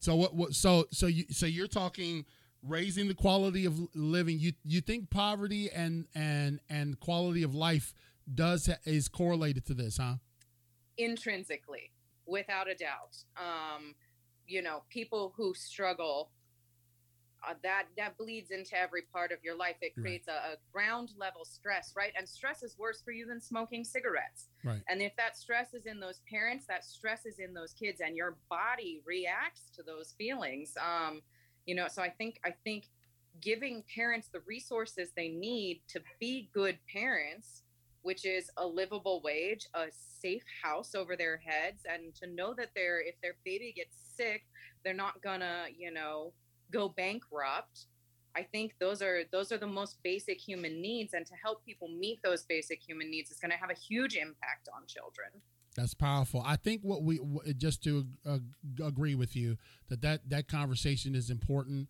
because uh, I know coming being a former homeless kid myself, I know what it's like living in poverty, and it makes you desperate.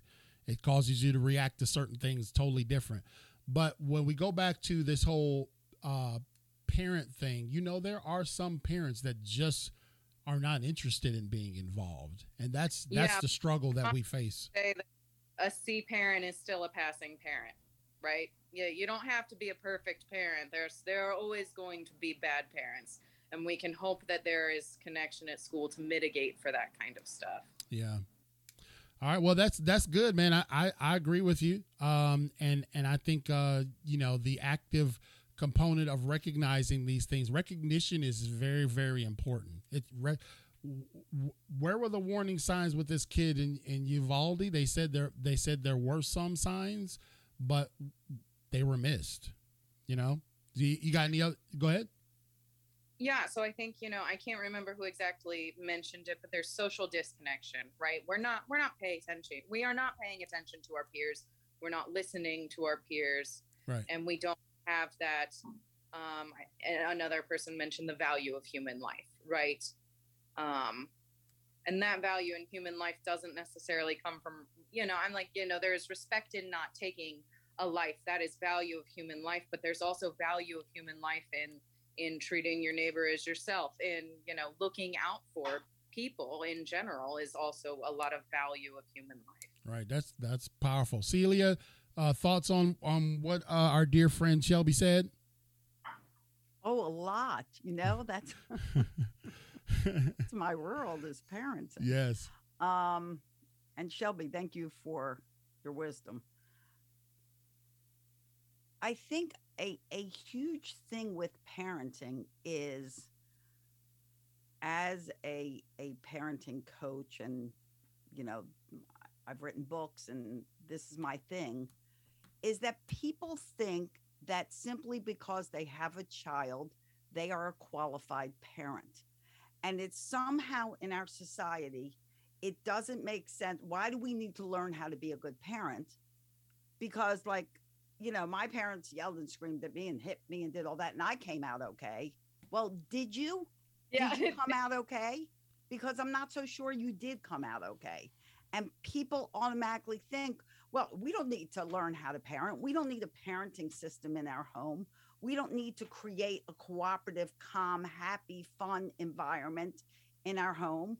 You know, I, we learn systems, we get trained, we get educated for everything. There's a system for going to the bathroom. There's a system for driving. There's a system for professions.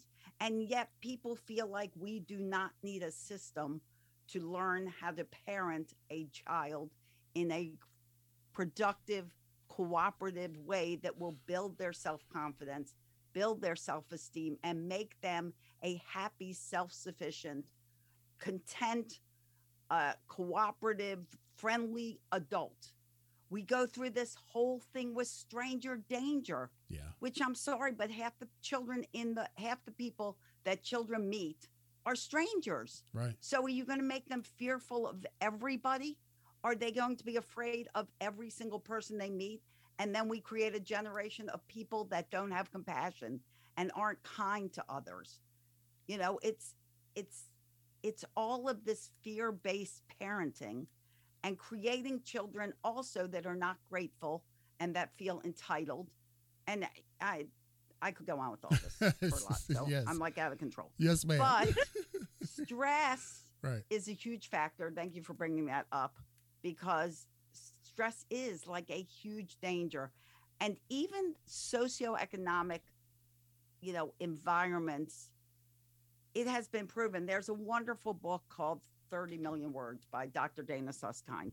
And she uh, is a um, a hearing surgeon, whatever that's called. She does cochlear implants Mm-hmm. and she actually there are a lot of studies based on children that came out of different socioeconomic environments. And there are so many that are just as successful in these lower income environments and some that are failures in higher income environments. And it comes down it's called 30 million words because it comes down simply to the amount of communication and words that are said between a child and a parent. Wow. And what you were saying, Shelby, about that connection, or, or you were saying, CL, that we need to start connecting with our kids. We need to stop this this family life that is individual, that is everybody's on their own device and Right. nobody's connecting and nobody's doing stuff together. We need to form communities and be concerned about our neighbors and say hello to somebody who checks us out because they have a name tag Right. on their shirt. And it's like, hi, Dave, like speak to them like human beings. We need respect. Amen. And I don't know if that related, but thank you, Shelby, because that set me off. I, I get a little passionate about this stuff. She does. Um, It's your wheelhouse. Greg, Wait, exactly. I mean, uh, I said Greg. Mike, you look like Greg. Mike. Greg, Mike.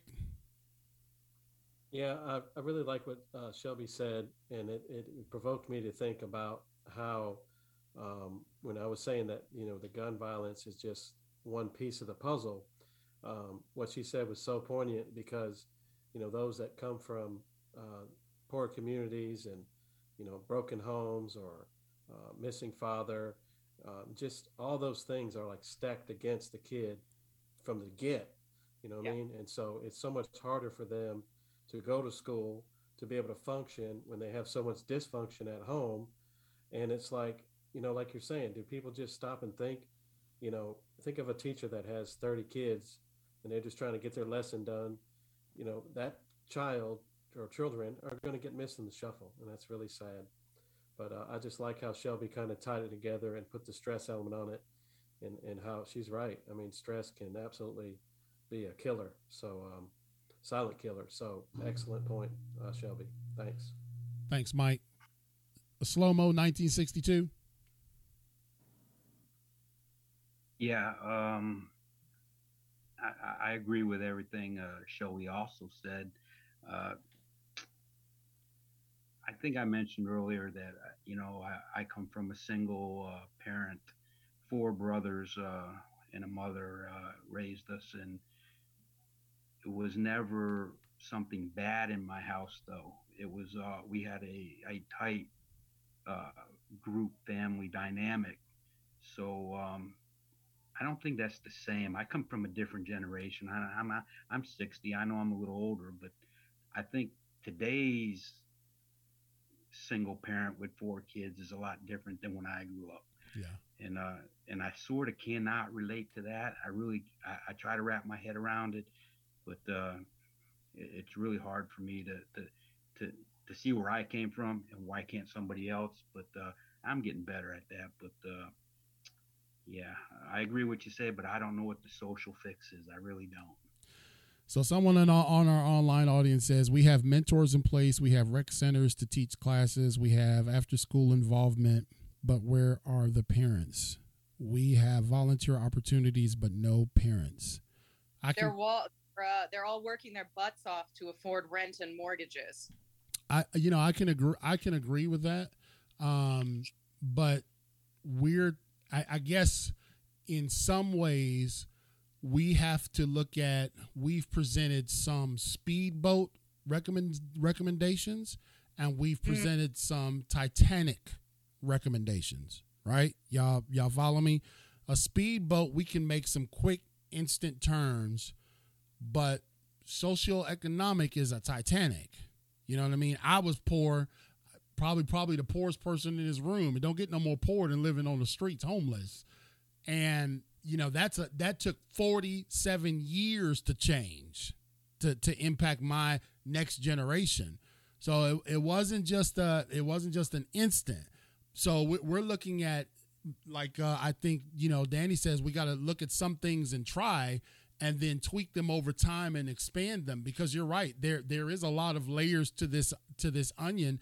And if we if we dare say that those people in Chicago who don't have you know that they're in the inner city there's no jobs those opportunities crime raises commensurate with with poverty you're, you're going to get what you get. And so I agree with you. Um, Charles Bigelow. Yeah I, I, think everything that Shelby said was the biggest pieces is the uh, the the social economical thing and in a way the family dynamic. I believe from what uh, slow mo was. Uh, His name is Robert. yeah, let me uh, from the way you know the generation he was raised in, and when single moms then could make things happen. You know they they made things happen. There also was a sense of community too. I'm, I'm, sure he will agree, right? That even though his mom was there and doing the best she could, you know, do what she could, but she also there was a sense of community. We become more isolated, I believe, as a culture. That you know, we draw back, we keep things. Uh, back in my day, I was terrified. If anything happened to me at school, it got home to my dad. Before you got there, be, there's going to be a whole lot of consequences behind that. But now parents, if you correct their, their kid at school, they want to go to the school and raise all kind of cane about that. So I feel that uh, we have to bring up always with society. You know, there's always going to be a, a class that's unfortunately uh, left behind and unforgotten. You know, forgotten. You know, uh, you, we don't want to foster a nature of that. You know that I can depend on the government to solve all my ills. You know, as Dan, uh, as Don said, you want you want people to be self sufficient and to rise up by their own bush, uh, bootstraps, pull themselves up. But there's so many, uh, so many, uh, just a sense of despair. I believe in so many of the communities that Yeah. this is all I can aspire to. This is all I'm going to raise my kids to aspire to.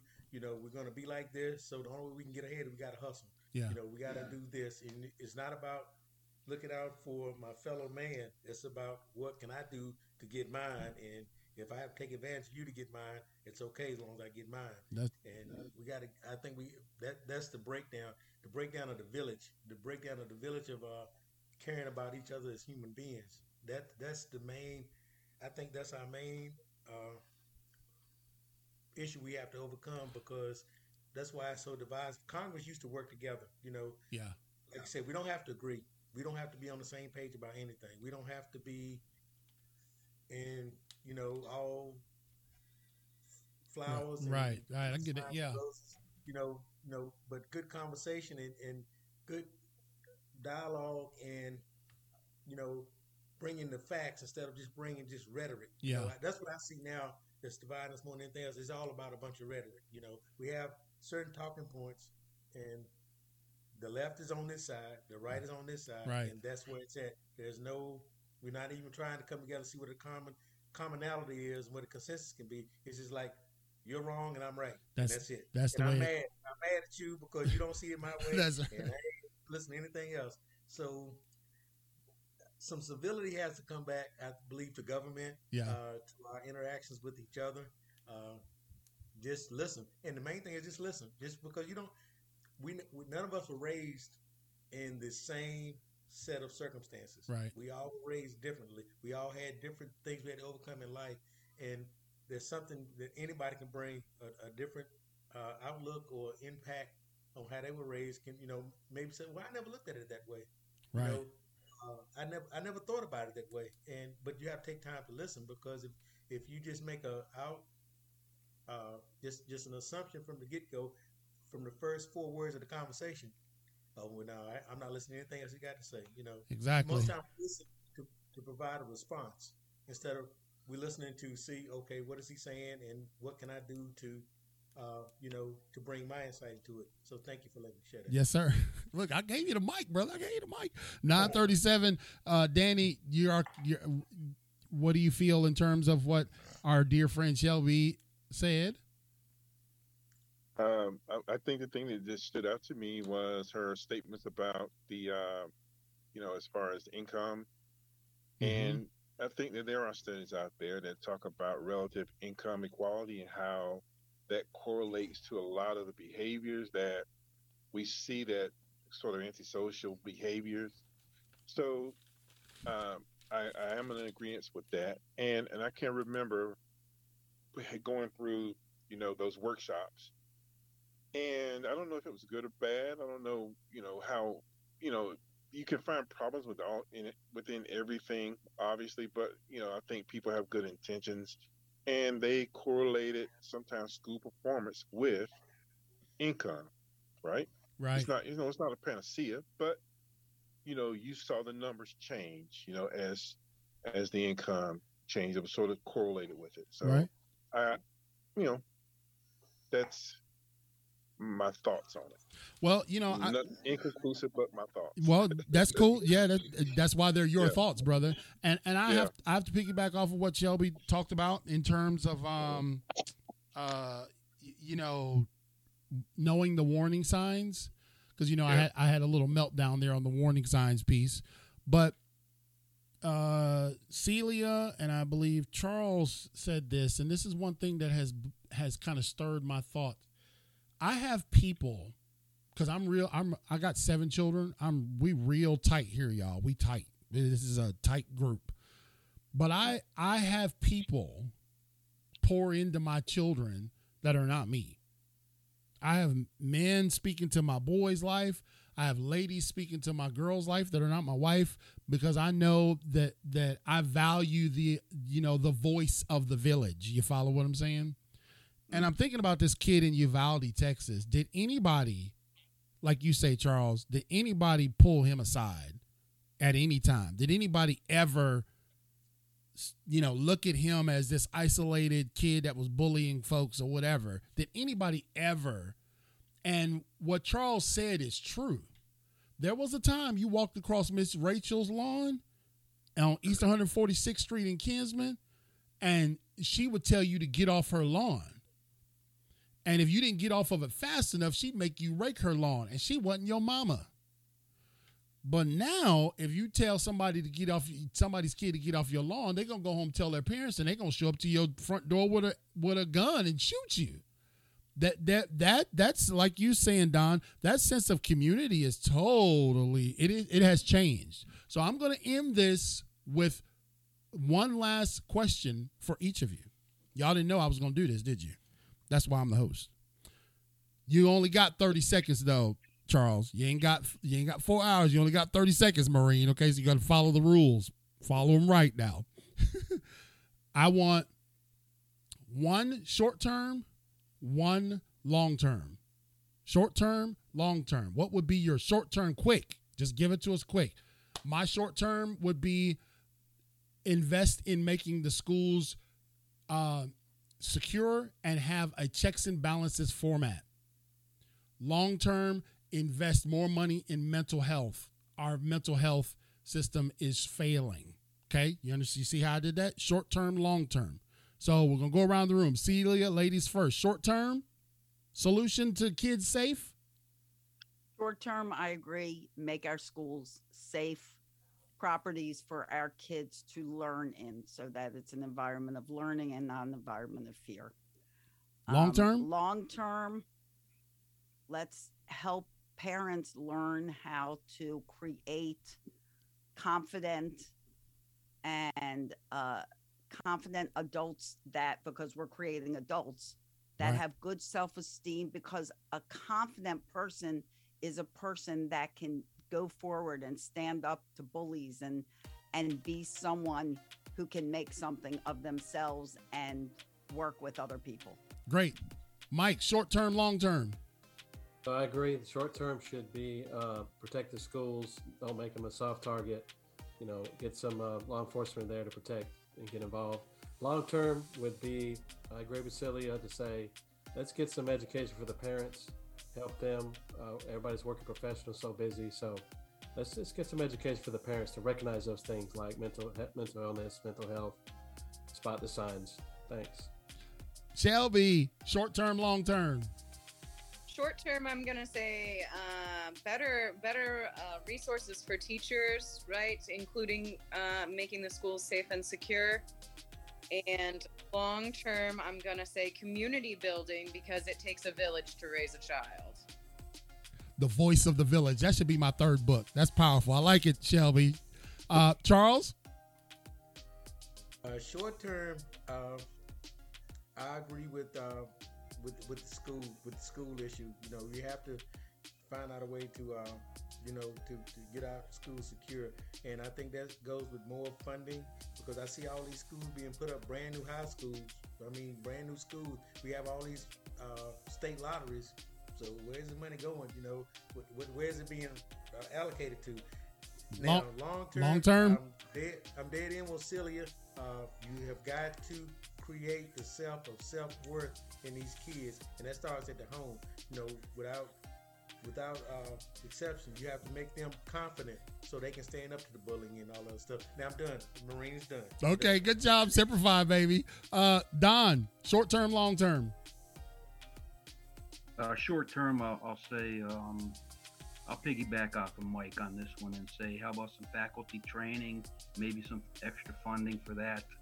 Uh, long term, uh, I think I made it clear that if we're going to get some money to the states, let's use it what it's appropriated for. That's powerful. Danny, short term, long term. Um, short term, uh, investing your in your own child, make them conscientious human beings and you know aware of dangers and and the risk out there. Long term, uh, redesign schools so that there are multiple means of egress, so that the kids are not sitting in classrooms sitting targets. Ooh, now that that's a good. Why you why you say that to the why you say that to the end, Danny? I'm just saying that's that's Well, that's true That's- because I, I looked yeah. at some of their I've looked at some schools, uh, you know, formats, and they've Yeah. made they've made the kids sitting ducks. yeah Their plan is to go hide in the closet, and Yeah. there's an adjacent classroom where the where the shooter could get in, and you got Yeah. first graders hiding in the closet telling them to be quiet. It doesn't work. that's right. That's So right. that's very, very powerful. Well, ladies and gentlemen, can y'all believe that we did a two hour and 45 minute podcast? Our kids are worth it. Their lives are worth it. Our teachers are worth it. Our educators are worth it. And our communities are worth it. I've never done anything this long. Our ta- our staff can tell you we've never done an hour for us is about the limit. Now we only do 30 minutes on our show, but I want to thank Celia Kibler for taking time out of her very busy schedule. She's got her own platform, international platform to be with us. Mike Black, who's a father, a husband, the co-host, and a man with many, many other talents, uh, joining us tonight. Don Roberts fixed his name so he wouldn't call him the Gigolo 007.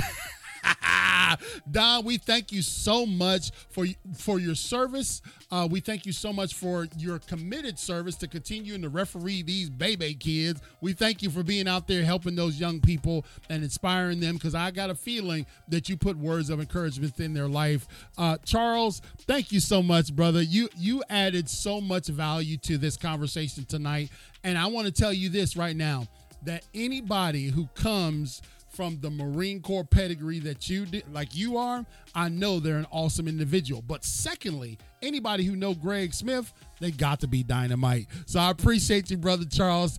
Shelby, Shelby, you were the you were the calm in the storm. I, I loved your approach, very cerebral, but also very very thought provoking, and and and beyond just thought provoking, you made us think. You made me think outside of the box on several issues. And so, Shelby, thank you so much for being with us. You stuck with us for two hours and forty five minutes. And then last but not least, my dear friend Danny, the man, the myth, the savant, the legend. We thank you so much for for really contributing. I know this may be sometimes out of your comfort zone, but I told you that you are you are a man of great words, and we thank you for your words. And we also thank you that me and you didn't get into a fight on live uh, broadcasting. You know what I mean? We kept we kept it civil, baby. We, we acted like family, um, and we don't fight. We just we just discuss. Ladies and gentlemen, that has been it for this first of its kind, and obviously we need more of these conversation on keeping our schools safe. We're going to take all of this, this whole raw footage that you've seen for the last two hours, we're going to put it together and we're going to put action plans with it. We're going to say, "Hey, elected official, hey, local leaders, hey, people in in in influence, here's what some ordinary citizens who really care about our kids think." Can you take some of these ideas? Who kn- who knows? They might call us to Washington D.C. to give them in-person discussions on what we think. That would be something because that wouldn't be very far up the road for you, would it, Celia? That'd be, that'd be No, right up your street, right down the road. Thank so you, CL, for doing this. Yes, thank you guys. We love you. We appreciate you. And until next time, let's continue to be the voice in the village. Thank you so much. Have a great night, everyone.